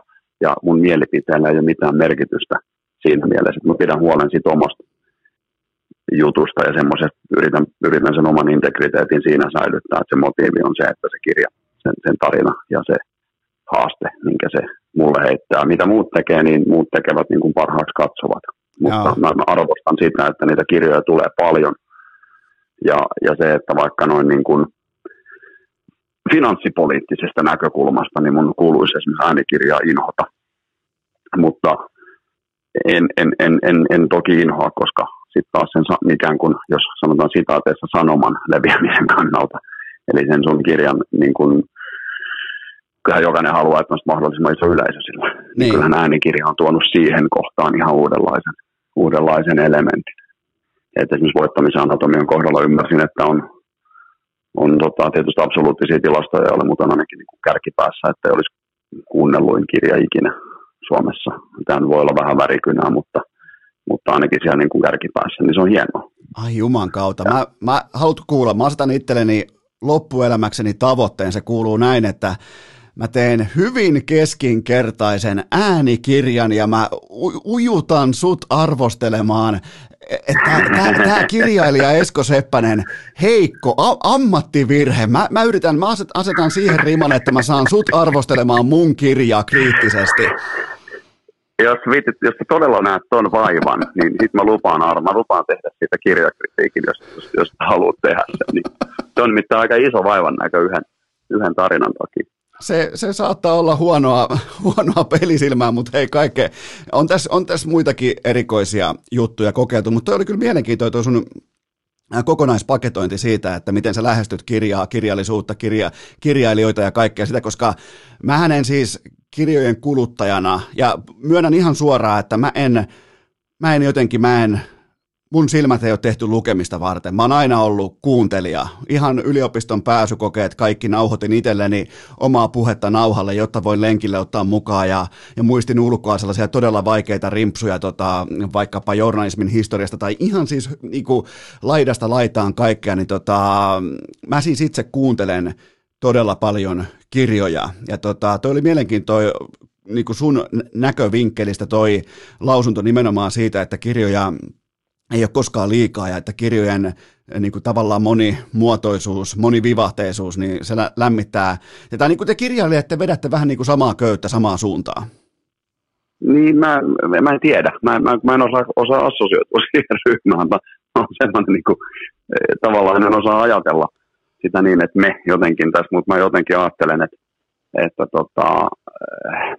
kun hän on kaikki, siis en ole kaikki mulle ne kirjat, että ei se ole tarkoitettukaan, ei mun tarvitse tykätä niistä kaikista, eikä ne kaikki osuuttaa, kaikki ei kiinnosta lähtökohtaisesti aiheensa kanssa, se on ihan ok, ei kaikki munkaan kirjoittamat kirjat, niin tietysti kun mä haluan ajatella, että jokaiseen mun kirjoittamaan sanaan suhtaudutaan kuin kultajyvään taivaasta, mutta eihän se niin mene, vaan että pääasia, että sitä on, koska just toi, mulla on tietysti ihan sama, että mä en ole välttämättä, mä oon esimerkiksi äärettömän hidas lukija, ja se on välillä, mä huomaan varsinkin nyt niin kuin somen ja kännyköiden ja muiden niin kuin pehmitettyä aivot semmoisen kuntoon, että semmoisen niin kuin lukuajan löytäminen ja sen kirjan keskittyminen, tai ihan vaikka pitkän artikkelin lukeminen tuntuu olevan välillä ihan työ ja tuskan takana. Mun on pitänyt välillä tehdä niin, että mä oon laittanut vaikka kännykkään puoli tuntia ajastimeen ja sitten kännykän toiselle puolelle huonetta. Ja semmoinen, että mä en tee mitään muuta kuin nyt mä luen puoli tuntia. Pikkuhiljaa taas totutellut uudestaan siihen, tai niin, tämmöistä on lukea kirjaa. Ja mä huomaan niitä, mä opin siis kaikki biisin sanat yhdellä kuuntelulla. Mutta pääsykokeisiin se kirjan lukeminen ei ollut ihan niin helppoa. Et mulla on vähän sama, että se ei välttämättä tartu. Nautin lukemisesta tosi paljon, ihan fyysisen kirjan lukemisesta. Mutta se ei välttämättä ole itselle tehokkain tapa oppia. Et näiden ymmärtäminen myös on ehkä niin kuin nykyaikaa siinä mielessä tosi hyvä, että äänikirjaformaatti on olemassa, koska moni tuntuu tykkäämään siitä semmoinen ihminen, joka ei perinteisesti syystä tai toisesta ole lukija. Mutta se ei tarkoita sitä, että jotenkin hänen pitäisi sitten kuulua semmoisen ryhmän ulkopuolelle, jotka saa sivistää itseensä. Tuohon jatkan vaan, että mietitkö olisi sellainen laite, sellainen Batman-henkinen laite, että kun sä teet sun seuraavan kirjan, kun mä avaan sen kannen, niin se etälamauttaa kaikki sähkölaitteet mun huusollista välittömästi. Siis sellainhan pitäisi olla. Olisi kyllä kova, paitsi pakastin. No joo, tää oli huono, mutta siis joo, kyllä, koska siis mä ihan oikeasti huomaan sen, ja siitähän on ymmärtääkseni jotain tutkimuksia olemassa, että toi niin muuttaa aivojen ja ajattelurakennetta toi jatkuva kännykän plärääminen. Ja sen takia on jossain kohtaa ottanut niin kuin somesta ihan breikkejäkin, että ei vaan, siitä on tullut vaan tapa. Et samalla tavalla kuin, niin kuin jotkut, jotka röökiä on polttanut, sanoo, että siitä on tullut tapa enemmän kuin se riippuvuus. Niin jollain tapaa huomaa, että se keskittyminen siihen lukemiseen on välillä ihan todella haastavaa. Ja sitten yhtäkkiä on, miksi mulla on taas tämä puhelin kädessä, kun ei mulla ole oikeastaan mitään syytä siihen. Niin on aika varma, että en ole ihan ainoa, joka toimii tuolla tavalla. Toi on muuten mielenkiintoinen, nimenomaan toi keskittyminen. Mä otan siihen kiinni vielä sen verran, että enhän mä siis pysty myöskään kuuntelemaan, jos mä en tee mitään. Jos mä nyt laitan vaikka kuulokkeet korville ja laitan kirjan pyörimään, että oonpa vaan kotona sohvalla. Ei kuule, vaan mun pitää olla vaikka polkujuoksussa, maastopyöräilemässä, että se seuraava mutka, seuraava kannonpätkä, seuraava juurakko. Mun pitää jalalla keskittyä siihen, niin silloin mulla on täys fokus siihen kirjaan. Mä muistan käytännössä kaiken, mitä mä kuulen siinä tilassa. Ja se on se ainoa tila oikeastaan, milloin mun vastaanotto on täydellisesti päällä. Sen niin kuin löydön mä oon tehnyt itsestäni viimeiseen ehkä 4-5 vuoteen. Joo, tunnistan ton saman. Ja siis se on jos mahdollista vielä vaikeampaa. Ainoa nukkumaan mennessä, mutta siinäkin on niin kuin riskinsä. Niin silloin äänikirjan kuunteleminen on välillä hyvä. Siinä pystyy jotenkin fokusoituun siihen paremmin, mutta sitten jossain kohtaa sammuu lamppu ja sitten se nettiminen, että missähän kohtaa se oli, kun mä viimeksi olin tolkuissa, niin voi vähän kestää. Mutta se on ainoa semmoinen hetki kanssa itselle. Toinen, mä huomannut, että mulla on käytännössä esimerkiksi lenkillä, niin musiikin kuunteleminen on jäänyt melkein kokonaan pois. Mä kuuntelen aina melkeinpä podcastia tai äänikirjaa. Ja siitä on, mä en ole ihan varma, tää on vähän tämmöinen muistivarainen juttu, mutta siitä on jotain tutkimuksia olemassakin, että joku rauhallinen juoksu tai leposkävely jollain tapaa se rytmi toimii sen oppimisen kanssa, eli se tavallaan se jää myös tarttuu paremmin, se sieltä kuunneltu. Tämä on vahvasti muistivaras, voi olla, että mä halluusinoinut, mutta semmoinen muistikuva mulla on, että nyt näin olisi. Nyt mä haluan nostaa meille molemmille hattua siitä, että me ei lähdetty yhtään rönsyilemään. Me palataan nyt Aki Hintsan kuolevan miehen päiväkirjaan ja puhutaan vähän Aki Hintsan legendaarisesta hyvinvointimallista ja sen ytimestä. Eli ne on 3 kysymystä, kuka olet, mitä haluat ja oletko kontrollissa omasta elämästäsi. Niin, sä oot tehnyt kaksi teosta liittyen Aki Hintsan elämään ja uraan, niin miten paljon nämä ydinkysymykset on ollut nimenomaan osa sun kehitystä, sun elämää, koska mä oon löytänyt näistä todella paljon. Mä oon pakottanut itteni pohtimaan myös niitä ei-mukavia asioita, niin miten sulla asettuu nimenomaan näiden ydinkysymysten kanssa, että kuinka paljon sä oot näitä pohtinut ja kuinka paljon sä oot tehnyt töitä näiden asioiden niin kuin parissa? On mun ollut niin kuin valitettavasti pakko päästäkseni siihen maailman sisään, niin kuin valitettavasti sen takia, että hän on oikeasti työlästä ja tuskasta. Semmoisen niin kuin oman minuuden ja arvomaailman hahmottaminen ja sit siihen suhteessa niiden omien valintojen hahmottaminen, niin se on haastavaa. Ja se on jotenkin, ehkä sitten taas se armollisuuspuoli tulee itsellä siellä esiin, se, että sen ymmärtäminen myöskin, että se on jatkuva prosessi. Että se minuus ei ole pysyvä tila, vaan se muuttuu ihmisen elämän aikana ja sen takia se oikeastaan semmoinen kestopohdiskelu, ei niin, että koko ajan olisi anktisesti niitä asioita miettimässä, mutta ehkä semmoinen jatkuvan prosessin hyväksyminen on ollut itsellä ehkä se tällä hetkellä se, mikä on päällimmäisenä. Valmistahan tästä ei tule, mutta hyvä, jos mentäisiin parempaan suuntaan. Joo, toi on, ja nimenomaan jo senkin ymmärtäminen, että sä et yhtenä aamuna herää ja yhtäkkiä päätätkin, että hei, mä tiedän kuka mä oon, että nyt mä oon saavuttanut sen valon, niin useimmiten sä oot silloin nähnyt, sä oot nähnyt jonkun ihan väärän, sä oot nähnyt salman tai jotain muuta, mutta se hyvin todennäköisesti ei ole se valo. No onneksi se sammuu yhtä nopeasti kuin salmavalo, aika varmasti, että kyllä se sillä tavalla on ja ainakin omalta kohdalta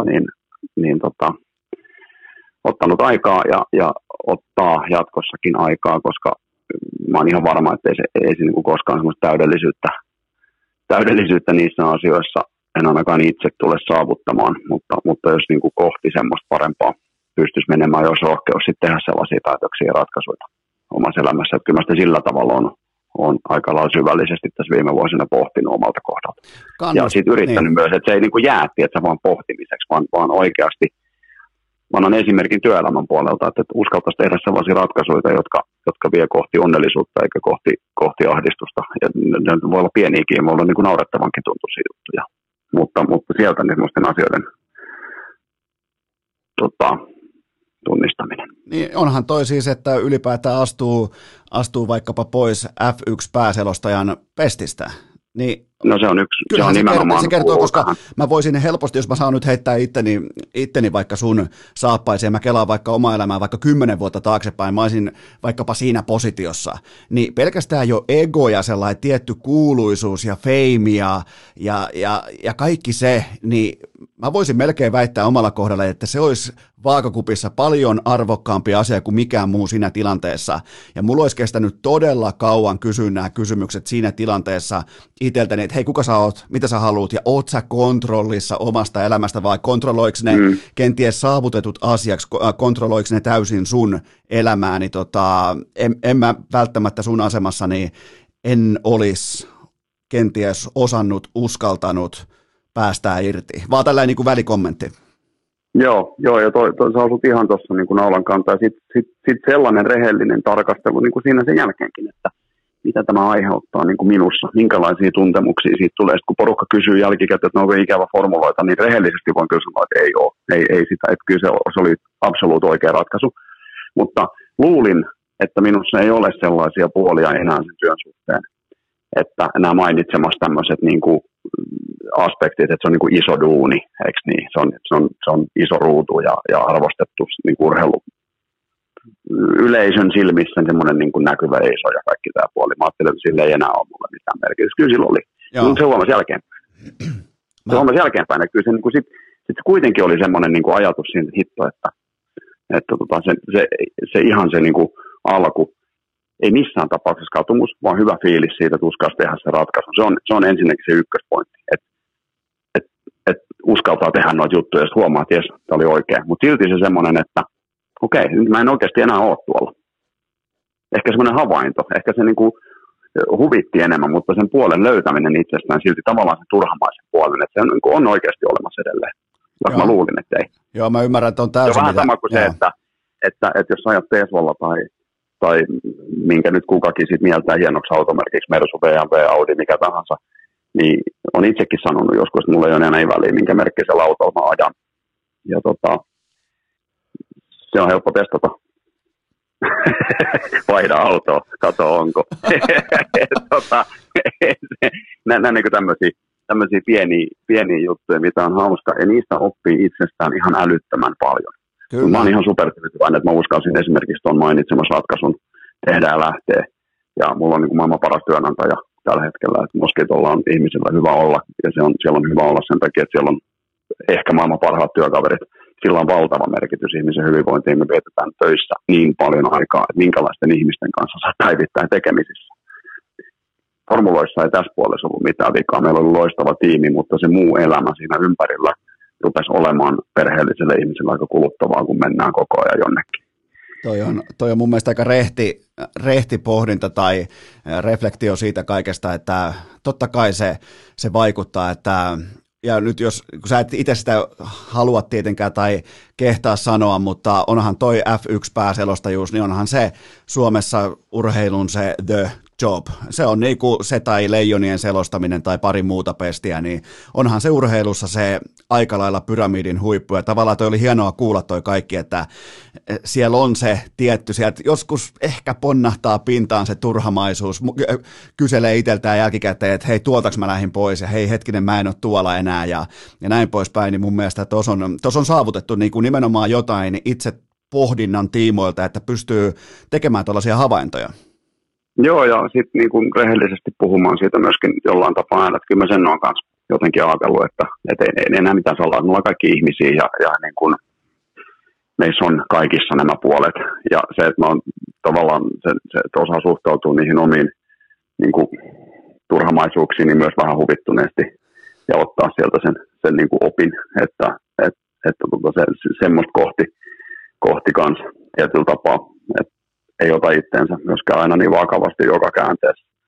Se on aika tärkeä juttu. Ja aika moni mun ikäinen, eli nyt kaikki sitten tämän sukupolven urheilijat, eikä tarvitse olla mikään maailman tähti tai mitään muuta vastaavaa, mutta aika moni varmasti pohtii, että no mitäs urheiluuran jälkeen, mitä seuraavaksi, niin kyllä nämä kysymykset silloinkin on aika kattavia nimenomaan sen tiimoilta, että jokainen voi pohtia sitä, että määritteleekö itsensä sen uran kautta vai määritteleekö itsensä sitten sen arjen kautta, perheen kautta, läheisten kautta, ystävien kautta, niin pelkästään senkin jaon ymmärtäminen siinä kohtaa, kun selkään taputtelijat katoaa, silloin kun maalilaulu ei enää soikkaa ja fanit ei pyydä nimmaretta tai kaverikuvia, niin sen asian etukäteen käsittely, niin suosittelen ihan lämpimästi kaikille, ihan siis niin kuin tähän asiaan vaan tällainen niin kuin pikku sivunuotti. Ihan ehdottomasti, ja siis itselle ei koskaan urheilussa ole riittänyt mihinkään, mutta tietyllä tapaa ton maailman siinä liepeillä eläneenä ja sitä katselleena semmoiselta sopivalta tarkkailuetäisyydeltä, niin ajoissa kannattaa ruveta noita asioita miettimään itse asiassa ihan jo niin kuin nuoresta alkaen, että mitä selvemmin on semmoinen hahmotus siitä omasta itsestä, omista arvoista ja mitä kohti on menossa. Sen tärkeämpi se on myös urheiluuran aikana valtava voimavara, että ymmärtää esimerkiksi myös laittaa sen urheilun oikeaan perspektiiviin. Ja sillä tavalla myös ehkä tietyllä tapaa semmoiset paineet vähän vähenee siitä tekemisestä myös. Siinä on monta monessa, mutta toi on niin totta, mitä sanot, ja veikkaan, että tuolta löytyy aika paljon entisiä urheilijoita, jotka toivoisivat, että nämä asiat olisi ollut selkeämpiä viimeistään siinä kohtaa, kun ne uran viimeiset vuodet urheilussa on edessä. Toi on syy sille, miksi mä sanoin ton, on se, että mä itse jos mä vaikka olisin jälleen kerran nuorempi, mä oon nyt 37-vuotias, mä suurin piirtein niin kuin nyt pystyn hahmottamaan sen erotuksen ihan puhtaasti. Jos mä olisin ollut vaikka 10 vuotta sitten vaikka niin kuin, sanotaan vaikka podcast tai YouTube-tähti tai mikä tahansa tähti, niin se käsittely ei välttämättä olisi ollut samanlaisessa aikuisuuden tilassa kuin nyt, ja mä en olisi välttämättä ollut halukas kysymään itseltään niitä kysymyksiä, että hei, että kuka sä nyt oikeastaan olitkaan ja näin poispäin, koska se kenties joku niinku ehkä urafeimi tai onnistumiset, ne olisi ajanut sitä prosessia itse eteenpäin ja itse ootkin yhtäkkiä vaan niinku matkustajana, joten sen takia mä kannustan kaikkia mun ikäkollegoita, on ammatti mikä tahansa, niin olemaan ihan vilpittömiä rohkeita sen kysymyksen äärellä, koska itse en aikaisemmin välttämättä olisi uskaltanut kysyä, kunnes sitten sanotaanko 5-6 vuotta sitten. Ihan jälleen kerran rönsyilee, mutta vaan tällainen niinku pohdinta, että tämä kaikki pohdinta on tavallaan syntynyt tietyllä tapaa sun kirjojen, ei välttämättä pelkästään sieltä, mutta se on terävöittänyt ajatusta ja ajattelua siitä, että kuka mä oikeastaan on ja mitä mä haluan. Niin mä oon pystynyt katsomaan elämääni taaksepäin, vaikkapa uraa, kaikkea sitä, kun yhtäkkiä ollaankin nuorena jonkun ison aikakauslehden toimitus- ja uutispäällikkönä ja näin poispäin, mikä oli ihan ennen kuulumatonta, niin miettiä ratkaisuja ja kaikkea tätä jälkikäteen ja löytää sieltä tiettyjä juttuja, milloin mä oonkin se altavastaja heinolalainen köyhästä perheestä ja helvetinmoi näytön halu ja tahto näyttää tonne ja tiedätkö, niin sille entiselle minälle vähän niin kuin syrjäkarein naureskelu, niin tekee ihan helvetin hyvää. Joo, ja sitten tavallaan semmoinen kuitenkin se hyvän tahtoisuus siinä, että sehän ei ole väärin ollenkaan, vaan se on kuulunut siihen elämänvaiheeseen. Ja niin kuin, toi on kiva kuulla, että ajattelet noin, ja just niinhän se menee, että eihän nämä asiat yleensä synny mistään yksittäisestä, niin kuin että kirjasi muutti elämäni tyyppisesti, kyllä se yleensä vaikuttaa moni muukin asia. Joku voi sitten olla se niin kuin semmoinen joku triggeri, joka sitten saa todella pohtimaan niitä juttuja. Tämä on hieno kuulla, jos noin on. Ja sen tietysti nämä kirjoitusprosessit on ollut itselle myös vähän samanlaisessa roolissa. Ja samoin kuin tässä nyt tietenkin niin pumpataan nyt toistemme renkaita sillä tavalla, että kyllä mä oon myös sun uraa tietysti seurannut ja ihailen katsonut noita ratkaisuja, mitä sä oot uskaltanut tehdä. Et eihän noikaan ole, Esko, ihan hirmu helppoja. Sehän olisi voinut jatkaa. Sulla olisi ollut printtipuolella huikea ura edessä ihan varmasti. Ja sä oot löytänyt itsellesi tommosen jutun, mitä sä tällä hetkellä teet, ja joka ainakin ulospäin vaikuttaa siltä, että sä teet sitä paitsi, eihän sun nyt niitä asuntovelkaa, mutta jos olisi, niin tavallaan maksaako se sitä pois, mutta vaan niin kuin muista aidommista syistä, ja se on aina niin kuin hienoa, koska se vaatii rohkeutta. Joo, se oli kyllä kieltämättä, se oli isoa pohdintaa silloin 2013 varsinkin, koska oli sellaisessa hyvin potentiaalisessa ihan päätoimittajaputkessa jo menossa kohti jotakin, mitä mä en välttämättä niin kuin, mulla oli erittäin kova tahto lyödä vetoa sen puolesta, että mä oon oikeassa siinä, että tämä pikkujuttu tässä kännykällä, mikä on vaikka Facebook ja Twitter ja se on vaikka Instagram ja tämä kaikki niin kuin ääni, podcastaaminen, YouTube, kaikki, että ne tulee väistämättä lyömään tämän, mitä mä teen täällä lehdessä. Ne tulee, mä en ollut koskaan sen kanssa ok, että mun sormet on näppäimistöllä vaikkapa, sanotaan ne on vaikkapa sunnuntai-iltana, ja se tuote tulee ulos torstai-päivänä. Mä olin sen kanssa köysissä henkisesti jatkuvasti, koska mä tykkään siitä, että se tuote on ulkona välittömästi ja mun piti itse sellainen tuote enemmän tai vähemmän sitten lanseerata, joka liittyy urheiluun, joka on täysin ajankohtainen ja tulee 3 kertaa viikossa ulos, niin sehän oli sitten vaan niinku tekemättä vaille valmis ajatus jo silloin, mutta toi on ihan pitää paikkansa, että ei se ollut mikään sellainen lähtö silloin aikoinaan urheilulehdestä, varsinkaan Röngän ja Kupilan niin kuin todella vilpittömästä suojeluksesta, että lähdenpä tästä ovesta nyt vaan pois. Vaan se oli kova paikka ja olin tosi nuori ja ei sieltä lähetä pois. Ne on sellaisia paikkoja, mihin ihmiset siis kymmeniä vuosia grindaa. Ne etenee siis ne etenee korporaatiotikkailla askeleen ylemmäs. Ja mä sanon siinä vaiheessa, että hei, mä oon ulkona. Totta kai se oli kova ratkaisu ja oli pakko luottaa siihen. Sä puhuit tuossa aikaisemmin intuitiosta ja mä en oikein niin kuin tiennyt, että mikä se voisi olla, koska tekniikkakaan ei ollut valmis, mutta mä tiesin, että se on jotain muuta kuin tämä. No just niin, ja mä tunnistan tuon sanan, maagisen sanan päätoimittajaputki, sellainenhan mustakin piti tulla, ja niin kuin toisessa polvessa. Et se oli tavallaan alun perin, ja se on myöskin semmoinen, mitä mä itse oikeasti arvostin, ja tavallaan se, mitä mä oon päätynyt tekemään, on ollut kaikki täyttä vahinkoa. Mutta se, että jos sillä ei olisi aiheuttanut vahinkoa, niin se on kiva, mutta se, että mä tavallaan lähdin vähän katsomaan tätä urheilupuolta hetkeksi esimerkiksi. Ja sitten se on johtanut erilaisia asioita. Mutta just toi, että se rohkeus siinä, sen ensin hahmottamisen vaikeus, että mitkä on ne asiat, mitä muut ympärillä arvostaa ja tavallaan kuuluisi tässä tilanteessa nyt tehdä eri elämänvaiheissa esimerkiksi. Mikä on se, mitä mä itse oikeasti sydämessäni koen, että mä haluan tehdä, mitä mä arvostan. Sen ensinnäkin havaitseminen äärettömän vaikeaa. Ja koska siinä ympärillä niin kun ne normit on usein aika lailla, ne tienviitat on aika tarkkaan asetettu. Että tuosta josko nyt tohon suuntaan ja 5 vuoden päästä olet päätoimittaja. Niin sitten siinä on se toinen puoli, minkä mainitsit just, että tuosta tulee se turhamaisuus. Tai se, että kun ne on hienoja ja arvostettavia asioita, joihin moni pyrkii ja joita pidetään kovina juttuna, vaikka sä itsekin pitäisi niin kuin semikovana juttuna, niin se, että oot sä oikeasti itse sitä mieltä, niin. Että tämä on se.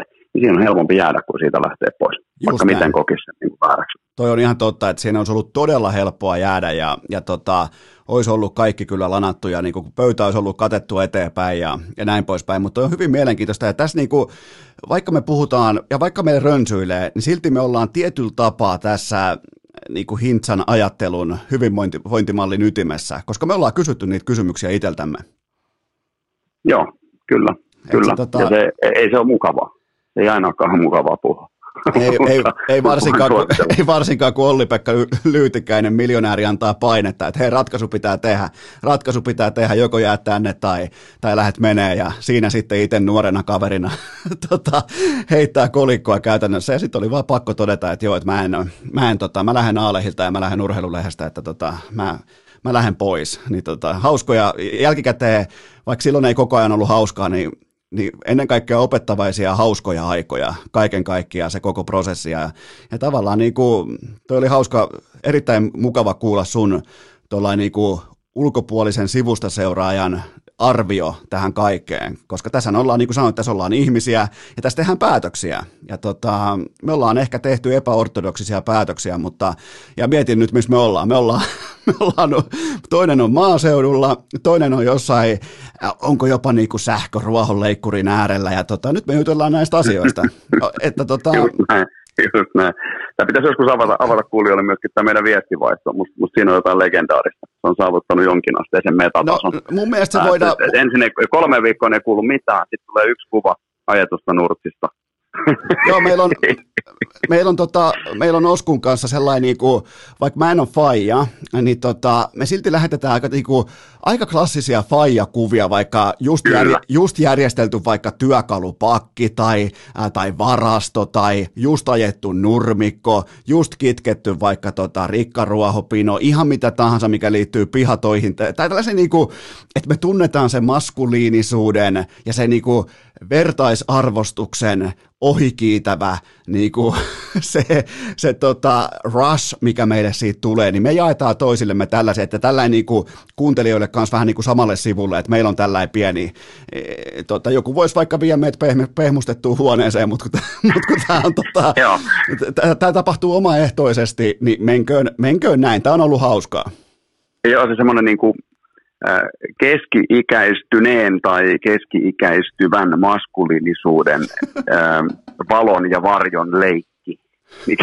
Se on paras, että kuvissa ei ole mitään selityksiä ikinä. Tulee vaan se kuva niin kuin out of nowhere ja siinä on jotain. Joo, Sitten se, niin kuin se oikea arvostus sitä kohtaa on musta parasta, että se ei ole ironisesti sillä tavalla lähetetty. Me ei mitään hipstereitä olla, vaan ihan oikeasti niin kuin, seuraavaksi mä rupean varmaan laittamaan teepaitaa sinne shortsien kauluksen sisään ja hankkimaan New Balanceja, mutta tämä niinku, ja just semmoinen ehkä oikeasti tossakin niin vakavasti sanottuna se semmoinen lempeä naureskelu omalle itselleen, että tähän on tultu jotain musta oikeasti jees. Ja vähän niin kuin se, että olen jotenkin sillaisin kiteytin tuossa, että mä oon itse saavuttanut sellaisen tilanne, että mun ei tarvitse ehkä lähteä nyt Intiasta etsimään itse, niin kuin mä tiedän, että se on useamman vuoden on löytynyt Espoosta. Mä uskallan tunnustaa se. Arvaa, mitä mä tein. Mä säikähin itseäni 1 päivä. Meillä on niinku päättyvä katu, viimeinen tontti, ja joku auto käänsi, joku kuljettaja käänsi autonsa meidän pihassa, niin mieti, mä nousin seisomaan ja katoin, mä katoin verhojen välistä ja annoin niinku tiukan tuijotuksen kohti autoa, niin silloin mä säikähin itseäni, että okei, nyt olla. Ja mä koitin kuulostella, että tuleeko sieltä sellaista niinku vatsanpohjan murinaa, sellaista pikku niinku ärtymyksen korinaa, niin täytyy sanoa, että... Joo, täytyy sanoa, että mä olin silloin, niin kuin, mä tunsin olevani saavuttanut, niin kuin silloin oli saavutettu jotain. Kyllä, aikuisuuden tila. Okei, otetaan, tämä on totta kai, otetaan taas nuottivihkosta vähän vakavempi retoriikka ja puhutaan tuosta kirjan lopetuksesta, koska se on erittäin onnistunut. Mä voisin melkein myös väittää nollakirjaa kirjoittaneena, että se on erittäin vaativa, vaikea, niin siitä tuli todella onnistunut, tyylikäs ja kaikessa karuudessaan peräti kaunis. Niin miten sä lähestyit sitä hetkeä, jota lukija eittämättä odottaa, mutta jonka lopputuleman kaikki tietää? Joo, toi oli yksi totta kai haastavimmista vaiheista siinä ja kohdista siinä kirjassa, koska itselläkin se vähän niin kuin tyykytti siellä mielessä koko ajan, että osaanko mä, pystynkö, teenkö tälle tilanteelle oikeutta. Ja niin kuin just se, että tuleeko tästä riittävän hyvä sellainen, kun tästä pitäisi tulla. Ja se on se kaikista vaikein asia tietenkin käsitellä, kun puhutaan kuolemasta. Ja läheiset ihmiset ja kaikki siinä niin se niin kuin päätös, minkä sitten siinä... Lopulta tuntui aika luontevalta tehdä. Ensimmäinen oli se, että siinä kirjan loppupuolella tavallaan se kertoja vähän vaihtuu. Eli kun Akin muistiinpanoja ei enää juuri ollut, niin sitten Akin vaimo tavallaan hetkeksi astui siihen niin kuin kertojan rooliin tietyllä tapaa. Tai sen päähenkilön sillä tavalla, kenen kautta sitä tilannetta ikään kuin eletään ja kuvataan. Ja sitten tietyllä tapaa myös Akin Stiina tytär oli myös, että heidän niin kuin muistiinpanojaan ja merkintöjään sitten sain hyödyntää siinä, ja se tuntui luontevalta tavalta lähteä viemään sitä storia niin kuin sitten kohti niitä viimeisiä sivuja. Ja sellainen oppi itselle jotenkin siitä kirjoittajana oli se, että just se, että kun tuntuu, että pitäisi, kun se on tietenkin dramaattinen, se on surullinen ja se on kamala tilanne ja se on dramaattinen ja siihen sisältyy niin paljon, että osaanko mä niinku riittävän oikein sen kuvata ja tehdä sen sillä tavalla, kun kuuluu, niin ehkä se oppi siitä itselle, että kun se on itsessään niin iso asia, niin se riittää, että siitä kirjoitetaan pienesti. Eli siinä kohtaa, kun se ensimmäinen vaistonvarainen reaktio on, että riittääkö mun niinku sanat tähän, tiedätkö, adjektiivit ja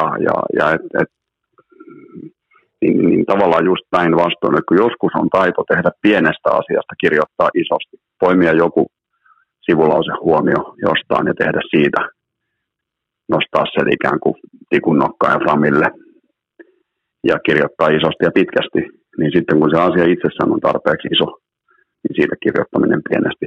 Toki silloin, kun kirjoittaa pienesti, niin niitä sanoja, kun on vähemmän, niin jokaisen sanan merkitys on iso. Mutta jotenkin tolla tavalla mä sen niin kuin sit mietin, että ei tätä tarvi alleviivata.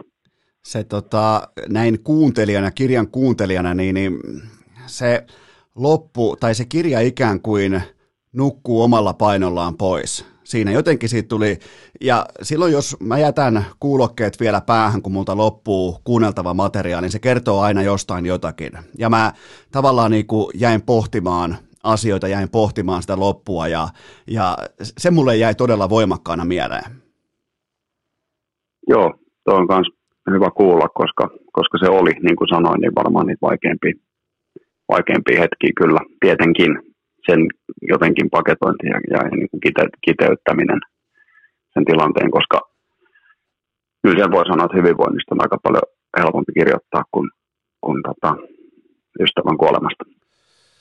Toi on kyllä, toi on vaatii kyllä sitä, että kynä pysyy kädessä ja tietää, mitä on tekemässä ja tiettyä rohkeutta siltä, joka sen jokaisen, niin kuin säkin otit sen koko projektin kannettavaksi ja sitten se lopetus vielä niin kuin finalisoi todella tyylikkään teoksen, joten siitä onnittelut ja on varma, että tuosta on kaikille kuuntelijoille, kaikille lukijoille todella paljon opittavaa tästä ja miksei myös aiemmasta kirjasta liittyen Aki Hintsan uraan ja elämään, joten mulla ei ole muita pohdintoja liittyen tähän uusimpaan teokseen, mutta mä kysyn sut näin, että jos joku pysäyttää sut kadulla, niin eikä juokse välittömästi karkuun ja pyytää vilpittömästi suosittelemaan tämän kyseisen kirjan lukemista, niin mitä sä sanot tässä tilanteessa? Mutta oikeastaan mä en ymmärtänyt kysymystä. Kysytkö uudestaan? Okei. Okay. Mä jäin siihen, että kun joku ei juokse karkuun, kun hän pysäyttää, mutta mä jäin miettimään sitä, mutta ei uudestaan. Mä otin ohuen viittauksen tuohon Eräviikinkien valokuvaan, mutta mutta siis nyt sä oot unohdetaan katujuoksu ja ihmiset, vaan kerropas mulle ja kaikille urheilukästin kuuntelijoille, että saa vapaasti mainostaa ja näin poispäin, niin kerro mulle, että minkä takia tämä kirja kannattaa kuunnella, koska mun mielestä se on ihan itsestään selvää, tämän pitäisi olla hyvä, ettei oppikirja, mutta ihan vielä kirjailijan suusta. No hyvä, nyt kato kysyit yksinkertaisesti, niin ihan riittävän yksinkertaisesti sanoit, niin nyt ymmärsin, mitä tarkoitit. Ehkä itselleni se isoin oivallus sitä kirjaa kirjoittaessa ja ehkä semmoinen motiivi sen kirjan lukemiseksi olisi just se, että herättäisi miettimään oman elämän kohdalla asioita siinä kohtaa, kun kaikki on hyvin. Eli kirjan työnimihän oli Kuolevan miehen ensimmäinen tunti, joka on sitten loppujen lopuksi, siitä taas tulee ensimmäisen luvun nimi. Mutta se, että Kuolevan miehen päiväkirja on tarkoituksellisesti valittu nimi sen takia, että jos joku oivaltaisi sen, että mehän olemme kuolevia miehiä ja naisia kaikki koko ajan syntymästä saakka. Ja nimenomaan positiivisella niin kuin kulmalla, ei ahdistavana ajatuksena, vaan niin, että ei me tarvita syöpädiagnoosia tai jotain muuta kamalaa asiaa elämäämme ruvetaksemme pohdiskelemaan sitä oman elämän tilannetta. Ja rohkeus tehdä ratkaisuja, jos elämässä on asioita, joita haluaisi, että ne ovat toisin, tai jos elämässä on haaveita, joita on halunnut toteuttaa, niin itselleni kiteytin se jotenkin niin, että jos ei nyt, niin koska. Eli ehkä semmoisen, niin kuin vaikka se on synkkä teemaltaan, niin sen voi nähdä myös synkkänä ja ahdistavana, mutta ehkä itselleni niin päin, että jos sen esimerkin kautta voisi itse keskittyä omaan elämään sen sijaan, että ensin tarvitsisi konkreettisesti olla kuoleva, niin ehkä jotenkin noin erittäin monisanaisesti ja sekavasti kiteytettynä sen kautta, että miksi se kannattaisi lukea, niin jokaisen kannattaa se varmaan omalta kohdalta ottaa selvää miksi, mutta itselleni ne keskeiset havainnot on varmaan, tai keskeisimmät opit sitä kirjoittaessa oli varmaan tossa.